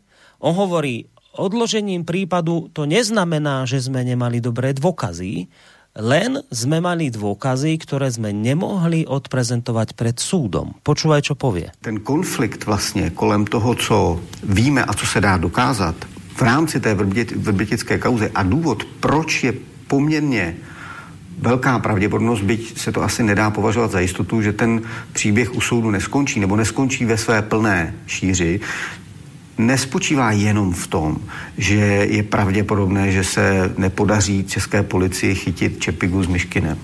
Oni sem asi nepřijdou na výslech, logicky. Ale je tam ještě jeden, jeden vlastně vnitřní konflikt. A ten konflikt spočívá v tom, že větší část toho vyšetřování vedly zpravodajské služby. Spravodajské služby k tomu používají spravodajskou techniku často uh, a podle českého práva uh, a teď, teď jak si to říkám v teoretické rovině, hmm. uh, protože nevím s jistotou, že, že spravodajská služba disponuje takovými odposlechy, ale předpokládám, že ano. Hmm. Uh, spravodajské odposlechy jsou před českými soudy nepoužitelné. Hmm. Protože se prostě, protože je prostě nepovoluje státní zástupce a soudce podle stejného paragrafu jako pro policii. Já to, znamená, to znamená, tajná služba, ty důkazy, které pořídila, eh, stát mohou vést k tomu, že může říct, ano, my to víme, že to tak je, ale to ještě neznamená, že před soudem se to podaří jak si prokázat, protože to bude nepoužitelné. A tohle byl výchozí bod, ve kterém se nacházel Jan Hamáček. Tak, a teraz rozumieš, čo vlastně hovorí tento Kroupa? Že to, ja to tak chápem, že my novinári sme preto na to museli poukázať a preto my sme sa dali teraz do úlohy aj tých sudcov, pretože na súde reálne hrozí, podľa toho tradičného práva, ktoré tu všetci vyznávame, samozrejme, hrozí, že súd síce bude mať jednoznačné dôkazy, ale tie boli získané cestou tajných služieb, ktoré jednoducho súd nepríjme. A preto, hoci vieme, že sa to naozaj stalo, súd bude musieť vec odložiť. Čiže preto sme my novinári prostě túto vec vyťahli, aby sa, to ne, aby sa takáto vec prostě akoby nemohla udiať, respektíve aby o tom ľudia vedeli. Chápeš, chápeš tu, tu jeho konstrukciu? No, e, já chápu, že nějakou konstrukci najít musí, ale ta konstrukce je podle mě, e, e, nebudu říkat ani vadná, ji mám za zhovadilou, jo, osobně, za zhovadilou, naprosto zhovadilou a je to, to myšlení je zcela zdegenerovaný, pokud žijeme v právním státě. Za prvně si myslím, že Janek Kroupa vysloveně kecá Vrbětice vyletěly do vzduchu v roce 2014, kdy tady byl ten Čepiga s Myškinem, údajně teda, že tady byli. A my, mám, my jsme je odhalili v roce 2020. A Kroupa, který ještě v roce 2018, kdy se přišlo na to, že by tady měli být, v tom roce 2014, tak veřejně na mikrofon říká, že tady byli kvůli Skripalovi, který v té době byl eh, v České republice a konstatuje, že tady byl, aby udal českým tajným službám ruský špiony, eh, který se pohybují na území České republiky. A tyhle, že sem přijeli kvůli němu, eh, aby zřejmě, aby ho, neříká proč, ale domyslíš si, že buď aby ho zamordovali, nebo unesli, nebo prostě mu něco zkrátka provedli milýmu Skripalovi. To říkal v roce 2018. Dneska se nestydí říkat, no ale tajní služby, ty mají zřejmě, já si myslím, že mají nějaký odposlechy, že použili spravodajskou techniku. Je zajímavý, že tajní služby s tím, že Čepiga s Myškinem tady byli, přišli až v roce 2018. Tak by mě zajímalo, jaký asi můžou mít odposlechy a podobné věci. Čili už tohle je naprostý blábol a ten člověk se prostě vůbec nestydí. Není to možný. Nicméně, e, já nemůžu připustit stav, kdy prostě média budou obžalovávat, budou soudit a budou, budou popravovat. Mediálně budou popravovat lidi. Tohle bylo za komunistů, to, eh, jak si, to jsou zase 50. léta, kdy noviny předem eh, jak si žádali nejvyšší trest pro vlastizrádce a, a eh, škůdce pracujícího lidu a tak dále. O tom, o tom by se mohl poučit e, trochu u svého otce, tak to by, bývalého dizidenta. Ten by mu třeba vysvětlil, co jsou 50. leta. A Janek Kroupa to tady, to tady rozehrává znovu. Prostě stejný tón jako, jako rudý právo e, v procesu s Miladou Horákou, se Slánským a e, mm. e, se spoustou jiných. Jo? Úplně, úplně stejná tónina, e, stejný temper, stejný, stejný nasazení. Mm. My jsme přece právní stát a ty už si to dvakrát vysvětloval, že u vás je nějaký zámek, který zám, ten zámek schořel. Všichni vědí, jak to asi bylo, proč schořel. Ale když se ten případ dostal k soudu, tak soud rozhod, že je zkrátka ten, na kterýho všichni myslí, na kterýho e, e, ukazují více či méně veřejně, tak e, se konstatovalo, že je nevinný. Jo. Já s tebou souhlasím, to je naprosto, naprosto dokonalý případ. Hmm. Buď jsme právní stát, kde teda bohužel unikají občas i zločinci, ale nejsou zavíráni nevinní. A nebo nejsme právní stát. A e, zrušme teda celou justici a přenechme to, přenechme to všechno no. médií. No, aby to udělali za nás. A teraz, aby, aby ale to bolo pochopiteľné, čo, o čom sa tu rozprávame, a ja nepochybujem o tom, že poslucháči rozumejú, len aby sme si to prepomenali. A teraz Kroupa a spolo hovoria, áno, ten zámoček vyhorel, s najväčšou pravdepodobnosťou tajné služby majú kamerový záznam, ako to majiteľ podpaluje. Ale viete, čo je problém, vážení ľudia? Na súde by tento e, kamerový záznam nemohol byť použitý, lebo súd by ho neuznal. Tak preto prichádzame my novinári, aby sme tu zjednali spravodlivosť, lebo mi ten kamerový záznam, a teda asi to tajné služby majú, to je tiež také zvláštne, čo tam rozpráva ten Kroupa, ale keby aj rovno to bolo tak, že to teda majú, tak my prichádzame novinári akože suplovať prácu súdu, ktorý má v tomto zviazané ruky, lebo je jasné, že nebude môcť ten kamerový záznam použiť, tak my povieme, že ten kamerový záznam je na svete, že je naozajstný a neviem čo. A my budeme vlastne teraz za tie súdy, ktoré sú v tomto teraz nemohúce, lebo to nemôžu vyťahnuť, tak my to vyťahneme. A my budeme tu proste teraz tá spravodlivá inštitúcia, ktorá bude suplovať prácu súdu. O tom toto celom je. O čo sa tu teraz jedná? Že, že že prečo sa vlastne vočko rozčuluje nad tým, že tu si nejaký kroupa jemu podobný proste sa, zrazu začali pasovať do role, že oni tu idú proste suplovať prácu súdov, lebo tie sú chúďatka a nemôžu nejaký dôkaz použiť, ktorý teda vraj treba svetu ukázať a vraj ho oni majú. Asi ho majú teda. Čiže o tom toto celom teraz je. Pre mňa konanie pánu, pána Kroupu, ak to aj počúva, poviem to otvorene, pripadá, mne to pripadá, že tento človek je nebezpečný tým, čo robí, pretože on ja si to tak všímam v takých detailoch, ako sa on správa. On napríklad, už len to, čím sme začali túto reláciu, že on spojí dve vzájomne akoby nesúvisiace veci. On, on obviní Hamáčka z vlasti zrady, že chcel niečo zaobchodovať, vymeniť podlo za Sputnik a potom, keď sa ukáže, že to nie je pravda, tak on povie, no ale počkajte, veď my sme dokázali, že Hamáček chcel ísť do Moskvy v čase, keď už mal dôkaz a informácie o tajných služieb, že nám vrhbietice vyhodili do luftu v 2014 agenti GRU. Prvá podlosť je, že spája dve veci, ktoré spolu nesúvisia že akoby na prvú vec argumentuje druhou, ktorá je o niečom úplne inom, ktorá nedokazuje to, či tam išiel spáchať vlasti zradu alebo nie. Druhá podlosť, ktorej sa dopúšťa je, že on to prezentuje tak, že Hamáček už predsa nemal čo cestovať do Ruska, keď mal informáciu o tom, že nám sklad vo Vrbieticiach vyhodili do vzduchu agenti GRU. Je to lož. Prečo?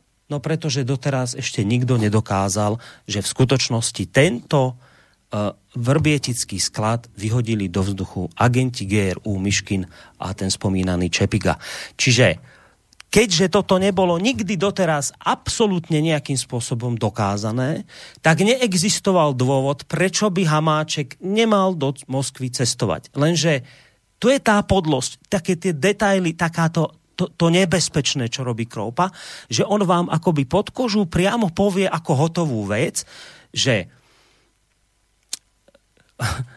opakujem to, aby sme tomu rozumeli, čo on robí, ako tento človek pracuje. Že on vám ako hotovú vec povie, že čo si to ten Hamáček dovolil cestovať do Moskvy, keď už vedel, že vyhodili do luftu Rusy sklad vo Vrbieticiach.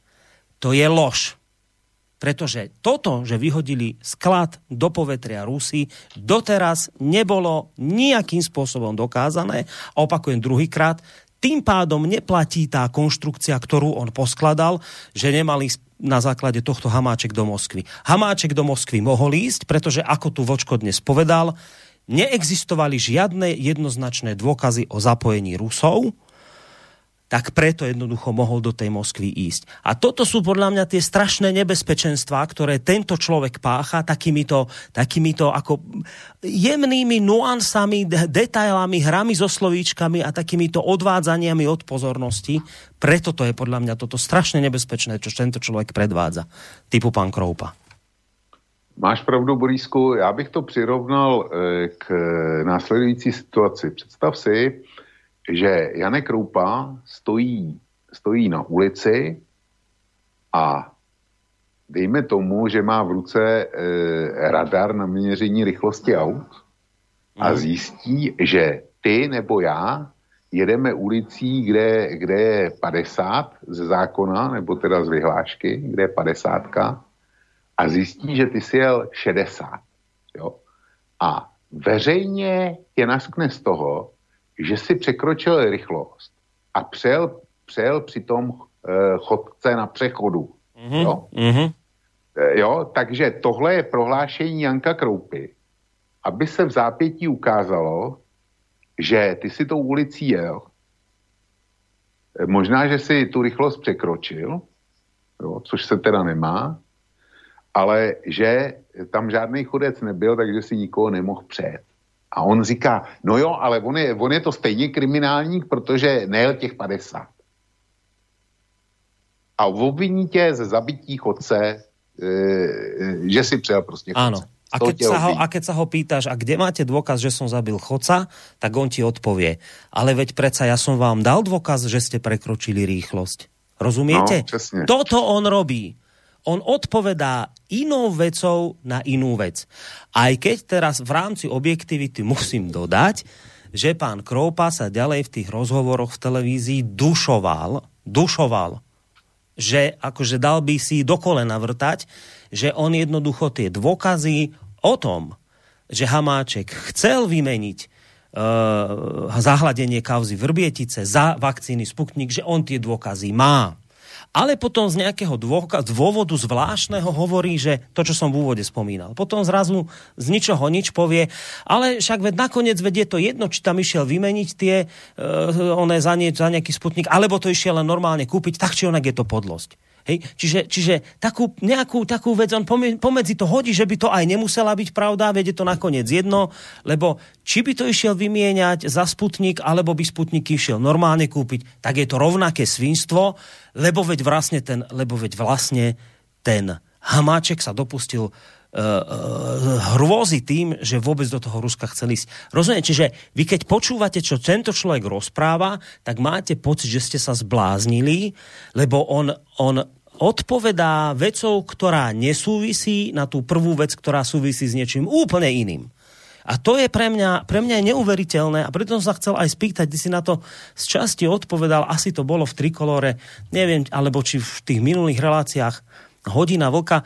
Ja som sa fakt chcel akože nejak zistiť, lebo mne tento človek, ja, ja ho naozaj nepoznám, ja som ho doteraz absolútne neregistroval, čo je asi aj moja chyba, ale ja som len chcel vedieť, že čo je toto za novinára, že či on či on má aj za sebou nejaké proste, že úspešné kauzy, kde naozaj niečo ako dobre urobil, alebo skôr je to taký novinár, za ktorým idú proste takéto nejaké kauzy a, a nedoriešené veci a prípadne nejaké súdne spory má nedoriešené, prípadne sa niekde musel ospravedlňovať.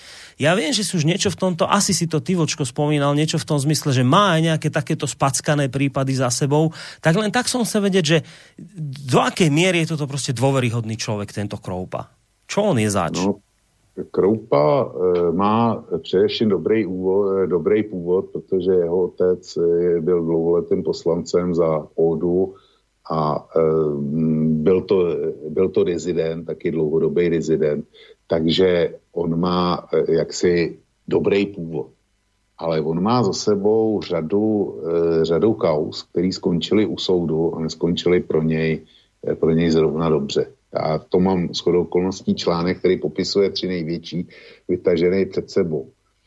E, nedávno jedna z těch kaus nedopadla e, pro Kroupu dobře a už vůbec ne, tak jak, eh, tak jak on očekával z minulého roku. Šlo tam o jistého podnikatele Juraja Pavla, který podle jeho zjištění, který medializoval, měl žádat o úplatek radního na Praze 8 jistého Josefa Slobodníka kvůli dodávkám dezinfekce. E, ten e, Juraj Pavol, ten ho zažaloval, takže se to dostalo k e, soudu, nebo respektive Pavol byl obžalován státním zástupcem z podvodu. Soud nakonec konstatoval, že čin se nestal a Kroupu podrobil kritice že použil operativní techniku zcela, zcela v rozporu se e, s platnými zásadami. Soud nepřipustil nahrávku, kterou Krupa pořídil. Jo. Prostě on tam, e, on pořídil v rozporu se zákonem e, nahrávku, aniž by informoval druhou stranu.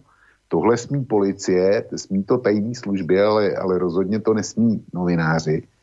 A Tudíž tady máš důvod, proč Janek Kroupa se vymyslel tu hlášku, kterou si mi prezentoval, že tajné služby něčím disponují ohledně těch vrbětic a těch dvou a že, to, že by to mohla být nahrávka. Já říkám, nemohla by to být nahrávka, když tajné služby nebyly schopné ty dva stotožnit do roku 2018 a Eh, Vrbědice byly v roce 2014, tak těžko můžou mít e, jako tajní služby nahrávky. Ale proto Janek Kroupa fabuluje s nahrávkama, že to soud nepřipustí, protože soud chytil e, jeho v jiném procesu se staženýma kalhotama, protože on v rozporu se zákonem nahrával. To je jeden, jeden e, e, případ. Druhý případ je, kdy Janek Kroupa mediálně eh, eh, dehonestoval známou českou advokátku Kláru Samkovou a eh, tam tu obvinil z rozvracení republiky a ze systematické manipulace veřejný míní skrze nepodložené kauzy. Jo. A on to, on to, on to, on jí denuncioval v médiích a ty články psal na základě toho, že eh, Klára Samková propustila svou bývalou asistentku, jakousi Jaroslavu Machovou. A tak, když odcházela, tak vykopírovala z počítačů advokátní kanceláře materiály, o kterých se domnívala, že jí můžou, pou, eh, že jí můžou posloužit k diskreditaci Samkové. Předala je Janku Kroupovi a byla za tento zločin pravomocně odsouzena. Jo. Advokátka e, jako Samková má za to, že Janek Roupa a jeho tehdejší šéf Jan Pokorný věděli, že materiál, na kterém staví reportáž, byl získán trestnou činností. Protože Machová e, Kroupově sdělila, že svědčit o skutečnostech z reportáže nebude, protože jí na vrchním státním zastupitelství bylo řečeno, že pokud by tak učinila, mohla by být sama trestně stíhána i vězněna míní, že Kroupa ji chtěl zdiskreditovat před volbami do Evropského parlamentu a jednalo se o práv plánovanou akci. Čili akcem byla jednoznačně diskreditace. Celkem dle Samkové spáchal Kroupa ve spolupráci se svým šéfem údajně tyto zločiny. Neoprávněné nakládání s cizími údaji, a to v souběhu s trestným činem podílnictví, porušení tajemství listin a jiných dokumentů uchovávaných v soukromí, pomluva, křivé obvinění, poškozování cizích práv, dobrého jména společnosti, maření přípravy a průběhu voleb a referenda, rozvracení republiky. Tak to je druhý případ. A tady ten vůbec největší, ten se váže na rok 2006 a na takzvanou kauzu Budišov, kdy Kroupa eh, tenkrát dělal pro Novu, největší českou televizi, tak přišel s bombastickým e, případem, kdy v obci Budišov tamní starosta, e, jakýsi Péťa, e, zorganizoval korupci a dotační podvod velkého rozsahu při rekonstrukci Budišovského zámku. Případ je znám tím, že do vazby kvůli podezření šla i současná eurokomisařka Věra, Kroupo, Věra Jourová a Kroupají ve své reportáži zmiňoval. Na základě tohodle byla vyšetřená, nakonec teda zavřená. V roce 2008 soud rozhodl, že skutek se nestal a Kroupa se bránil, že policie prý zatýkala na základě svých zjištění a on jí žádné materiály nepředával, ani s ním nikdo nemluvil a za svou reportáží si stojí. Jo. Čili to je záležitost, kdy on, e, policie začala konat na základě reportáže, kterou on připravil. Potom se ukázalo, že ten jeho hlavní svědek, ten, ten kdo to celý odhaluje, tak byl jakýsi architekt, který, který se mstil a vysloveně lhal. A ta reportáž byla, byla naprosto vylhána, ale Janek Kroupa si zatím stojí. Přestože e, současná eurokomisařka Věra Jourová za Českou republiku strávila řadu měsíců ve vazbě, naprosto neoprávněně. Takže tohle je e, na kontu investigativního novináře Janka Kroupy. Ale dodám ještě něco jiného. On má bratra Mikuláše. A ten vede organizaci, která se říká Paměť národa, je to pod Českým rozhlasem. A my teďko máme, nebo my jsme měli ty květnové oslavy, eh, to znamená Den osvobození a tak dále, pražský povstání a tak dále. Eh, socha maršála Koněva, jak víš a jak už bylo vzpomenuto, tak ta už na Praze 6 dávno není. A na jeho místě eh, Mikuláš Kroupa a ta jeho eh, organizace Paměť národa uspořádali zcela specifickou výstavu a ta výstava je o tom, jak vojáci rudé armády eh, v český nebo respektive eh, v tehdejší Československé republice kradli a znásilňovali. Tak to je, to je připomenutí jaksi dne vítězství nad nacismem. Jo? To organizuje druhý Kroupa. Čili oba dva bratři jsou nějak nastavení a e, jsou nastavení naprosto, naprosto jednostranně. Tak veľmi objektívni sú obaja. A aj to z neho tak presne liezlo, keď som to tak sledoval ho, že tam, tam to cítiš prostě, že je tam nějaká trauma z minulosti, že tam bude presne niečo v pozadí disidentské, ublížené a teraz sa to pre, prenáša na deti očividne tak, tak mi to presne z neho liezlo. Ale dajme teraz chvíľu krupový pokoj a pozrime sa aj na toho hamáčka. Vieš, aj, aj, iste, aj, aj v trikolore ste sa o tom rozprávali, aj teraz sa okolo toho točíme, že na druhej strane ale je fakt pravda, však si to nakoniec sám dnes dokazoval na, svoj, na svojich starších článkoch, nakoniec ale je fakt pravda, že ten, že ten Hamáček, to celé prostě tu svoju maskirovku a tieto hlúposti o tom, akože on išiel, nie, niečo tam prostě akože, tak akože taký maskovací manéver, Celé je to prostě idiotina, hlúposť, ktorá zase raz prostě z ktorej strany to chytíš, tak sa ti to rozdrobí pod rukami takéto tvrdenie. Vieš, a to je potom voda na mlin pre takýchto kroupov. Toto je presne pre nich to, že potom majú, oni potom dostanú krídla, keď je tu takýto nešikovný hamáček, ktorý zrazu začne si vymýšľať takéto sprostosti. A preto, vieš, to som ťa, sa ťa chcel spýtať, že jednak, že prečo to prostě tento Hamáček takto nešikovne robí? Prečo proste, prečo to, s týmto a stále, on to stále tvrdí, on stále proste si za tým stojí, že to bola maskirovka a keď mu dá ten Kroupa, a to je dobré, dobrá otázka, to je dobrá pripomienka, to hovoríš nakoniec aj ty, ako chcete nám tvrdiť, že v súčasťou maskirovky do toho ste zatiahli aj, aj Putina s, s Bidenom, veď je to smiešné, to je úplná blbosť. Čiže, čiže táto nešikovnosť tohto, tohto, ja neviem, hamáčka, a potom ako taká podotázka, že skús sa vcítiť do kože hamáčka, že, a, a to by mňa zaujímalo, že keby si sa ty ocitol v takejto situácii ako on, že naozaj plánuješ cestu do Ruska, lebo to, čo sme ešte dnes nepovedali, a to tak sa počase ukázalo, vyšli informácie, že prečo on tam proste chceli skupovať ten, ten Sputnik. No, chcel, lebo proste si myslí, že si tým zachráni pred voľbami trošku ešte krk, že si tým zvýši nejaké preferencie u svojich voličov, ktorí na túto uh, tému počúvajú že jednoducho toto by mohlo zafungovať a keby sa mu naozaj podarilo nejako ešte dohodnúť aj to stretnutie Bidena s Putinom v Prahe, tak to by bol ďalší bod, ktorý by mu proste pred voľbami veľmi pomohol. V skutočnosti o tom toto bolo preto dohadoval cestu do Moskvy, boli za tým voľby blížiace sa, aby si vylepšil profil svoj pred voľbami. Aby teda strana získala viac percent. Dlhodobo to pripravuje, ale potom sa objaví informácia, dostane z prostredia tajných službe od Koudelku, dostane informáciu, počúvajte, ale je tu prúser s tými vrbieticami, nemali by ste tam ísť, lebo Rusi nám to niečo v 2014 vyhodili do luftu.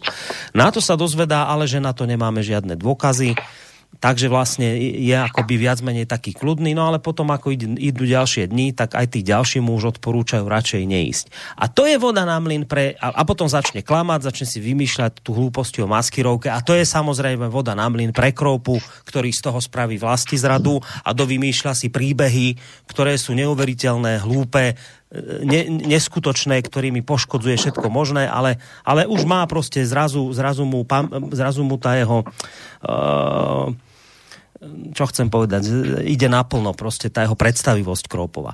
A teraz, keby ty si bol na mieste Hamáčka, išiel by si do toho Ruska aj za týchto okolností, alebo by si to zrušil tú cestu aj ty? Mohol to ten Hamáček inak spraviť? No, já si myslím, že v dané chvíli už, už nemohl. Eh, oni podle mě naprosto nepočítali s tím, že tajné služby to napráskají, to, to, to, to je prostě kriminální čin a my jsme, my jsme o tom měli celý jeden pořád, že pro mě naprosto nejděsivější na celé té vrbědické kauze jsou ty Eh, jsou ty indiskrece, ty řízený úniky do médií, kdy to znamená, že tajní služby naprosto nekontrolovatelně vytvářejí politický, eh, politický prostředí. Eh, cílem nebo respektive důsledkem toho, kromě jiného, bude taky hlasování o nedůvěře vládě. Jo. Eh, čeká se jenom, jenom na to, až budou, až ty vyhoštění ruští diplomaté koncem května opustí Prahu a pak bude hlasování o nedůvěře vládě. Čili tajné služby, které by měly sloužit státu, tak tajné služby eh, ten stát de facto řídí. A řídí ho přes úniky do médií. Tohle je pro mě vůbec nejnepřijatelnější věc a nejskan, nejskandálnější zjištění ze všeho.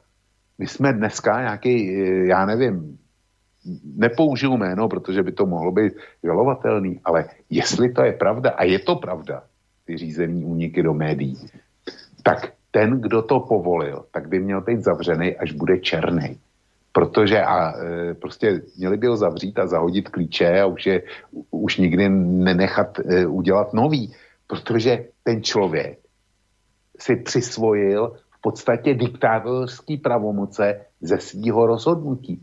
On se něco doví a on to chce politicky využít k nastavení nějaký politický konstelace.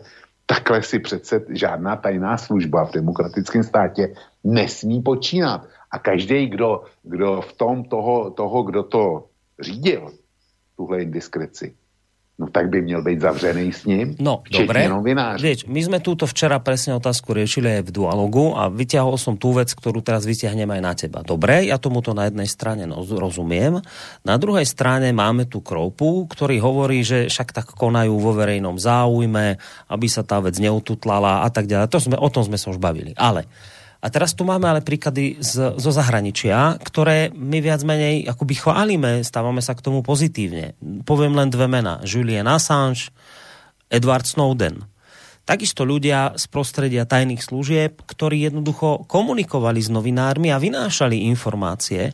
Však nakoniec je známe, že napríklad Edward Snowden komunikoval s Glennom Greenwaldom, e, s, s britským novinárom, čiže, alebo americkým, neviem, a teda to sa deje bežne a a my to v podstate vnímame ako pozitívnu vec, že sme sa túto vec dozvedeli, že táto vec bola vytiahnutá, že takéto v podstate riadené úniky informácií boli.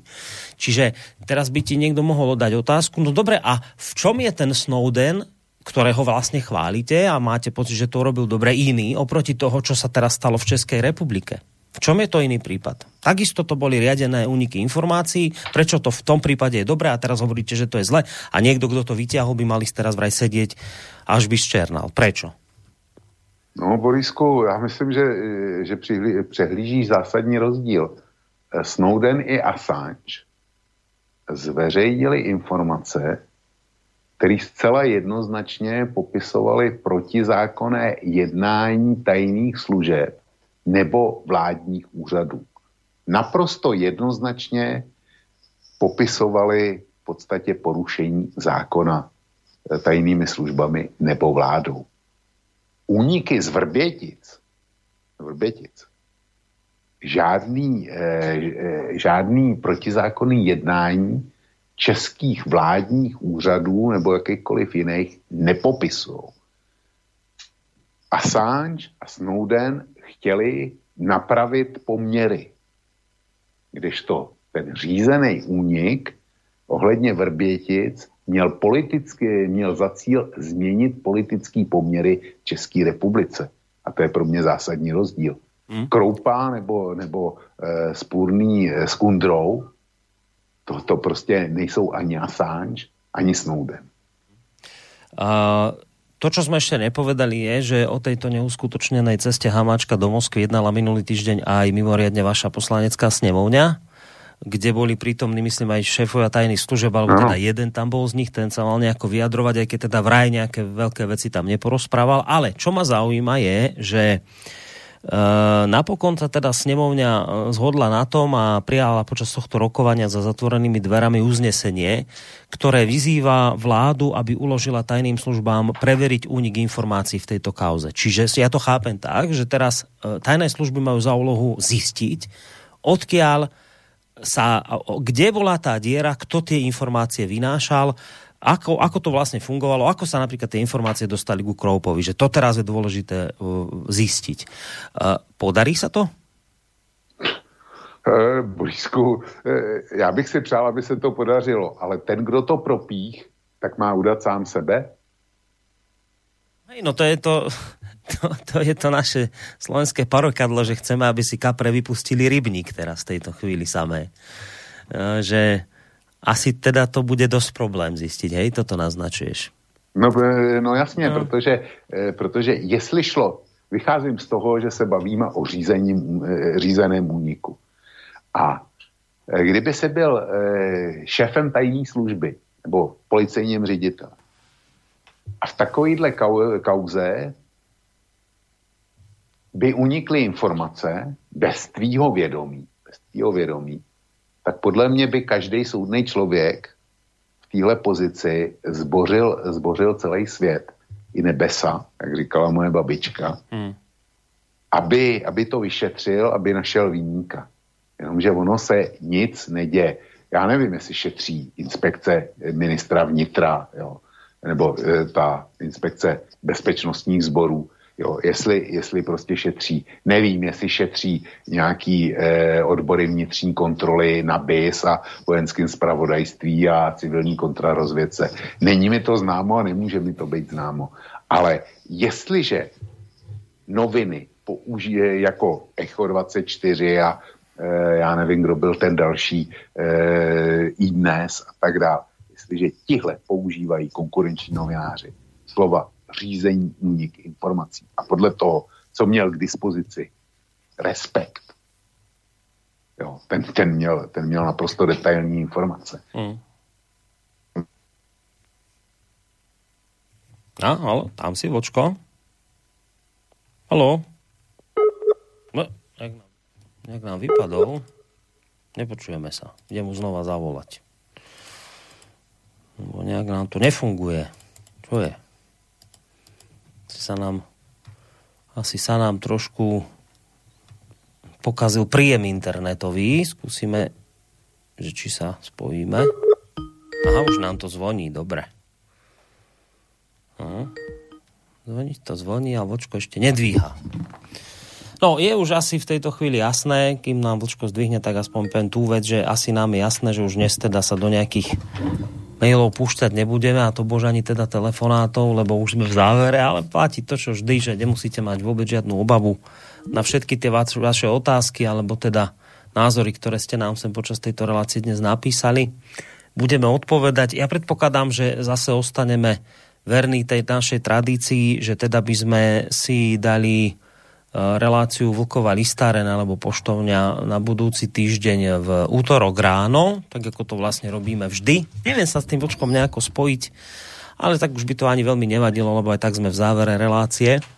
Skúsim ešte ho vytočiť a zatiaľ teda len poviem tú vec, že Eh, keďže teraz vlastne dodržiavame ten, ten časový interval, že vždy končíme po dvoch hodinách, lebo vočko má prostě svoje rodinné dôvody, pre ktoré je potrebné končiť v tom štandardnom čase a nenaťahovať relácie dlhšie, tak uh, nepodarí sa nám vždy všetky tie maily ani prečítať niekedy, ako napríklad dnes, ani vôbec žiaden z nich otvoriť. Takže si ich všetky presúvame do doplnkovej relácie Vlkova listáreň alebo poštovna a s najväčšou pravdepodobnosťou, ešte to budem musieť zistiť, keď uh, budem s kolegom Kršiakom sa o tom rozprávať, ako tam vyzerá vlastne program, ale podľa mňa naj, naj, najskôr to bude tak, že by sme si to dali v, na budúci týždeň v útorok od 9.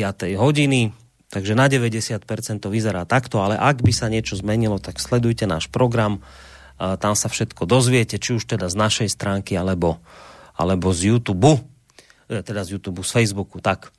No, ešte dáme jeden pokus, aby sme sa teda ak tak aspoň stihli s Vlčkom nejako rozlúčiť. Zvoniť to zvoní, ale vždy, keď zdvihne, tak mi potom akoby spadne z linky. Tak ešte robíme posledný pokus, ak to nevíde, tak sa rozlúčime a budete si môcť ísť lahnúť spať všetci v tejto chvíli. No, nič, naše spojenie je vraj príliš slabé, máme to skúsiť neskôr, tak už to skúšať nebudeme. Takže tak, nakoniec sme sa pekne zmestili do toho dvojhodinového času.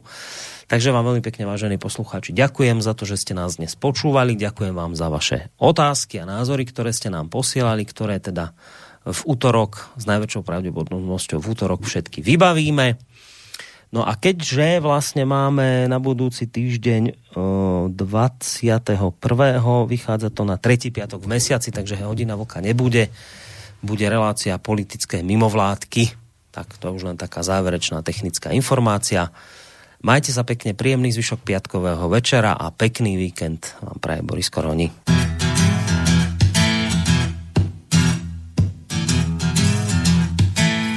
Rozbi televízor a naštartuj mi džív. Daj mi plnú nádrž, tu sa nedá žiť. Sám chcem sa prepadnúť do priepasti hadov, žiť bez slov. Všetko za mnou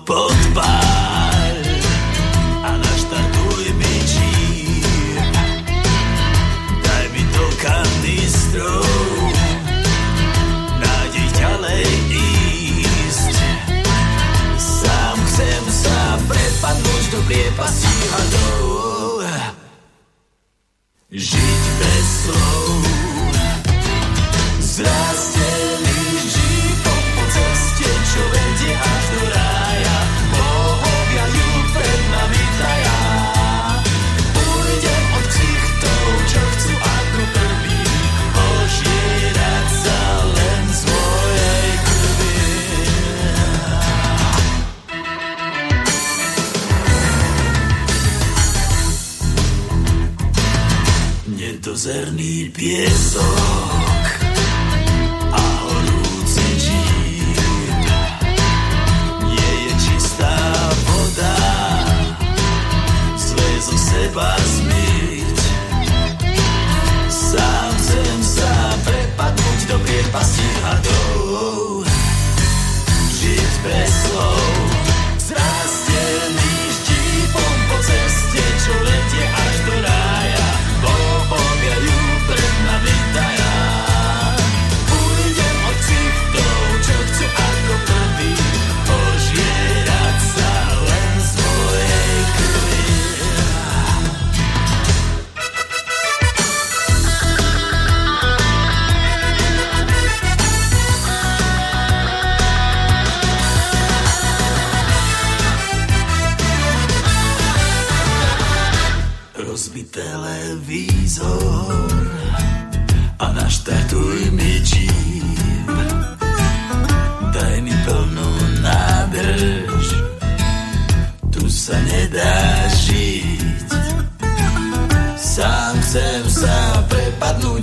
Chcem sa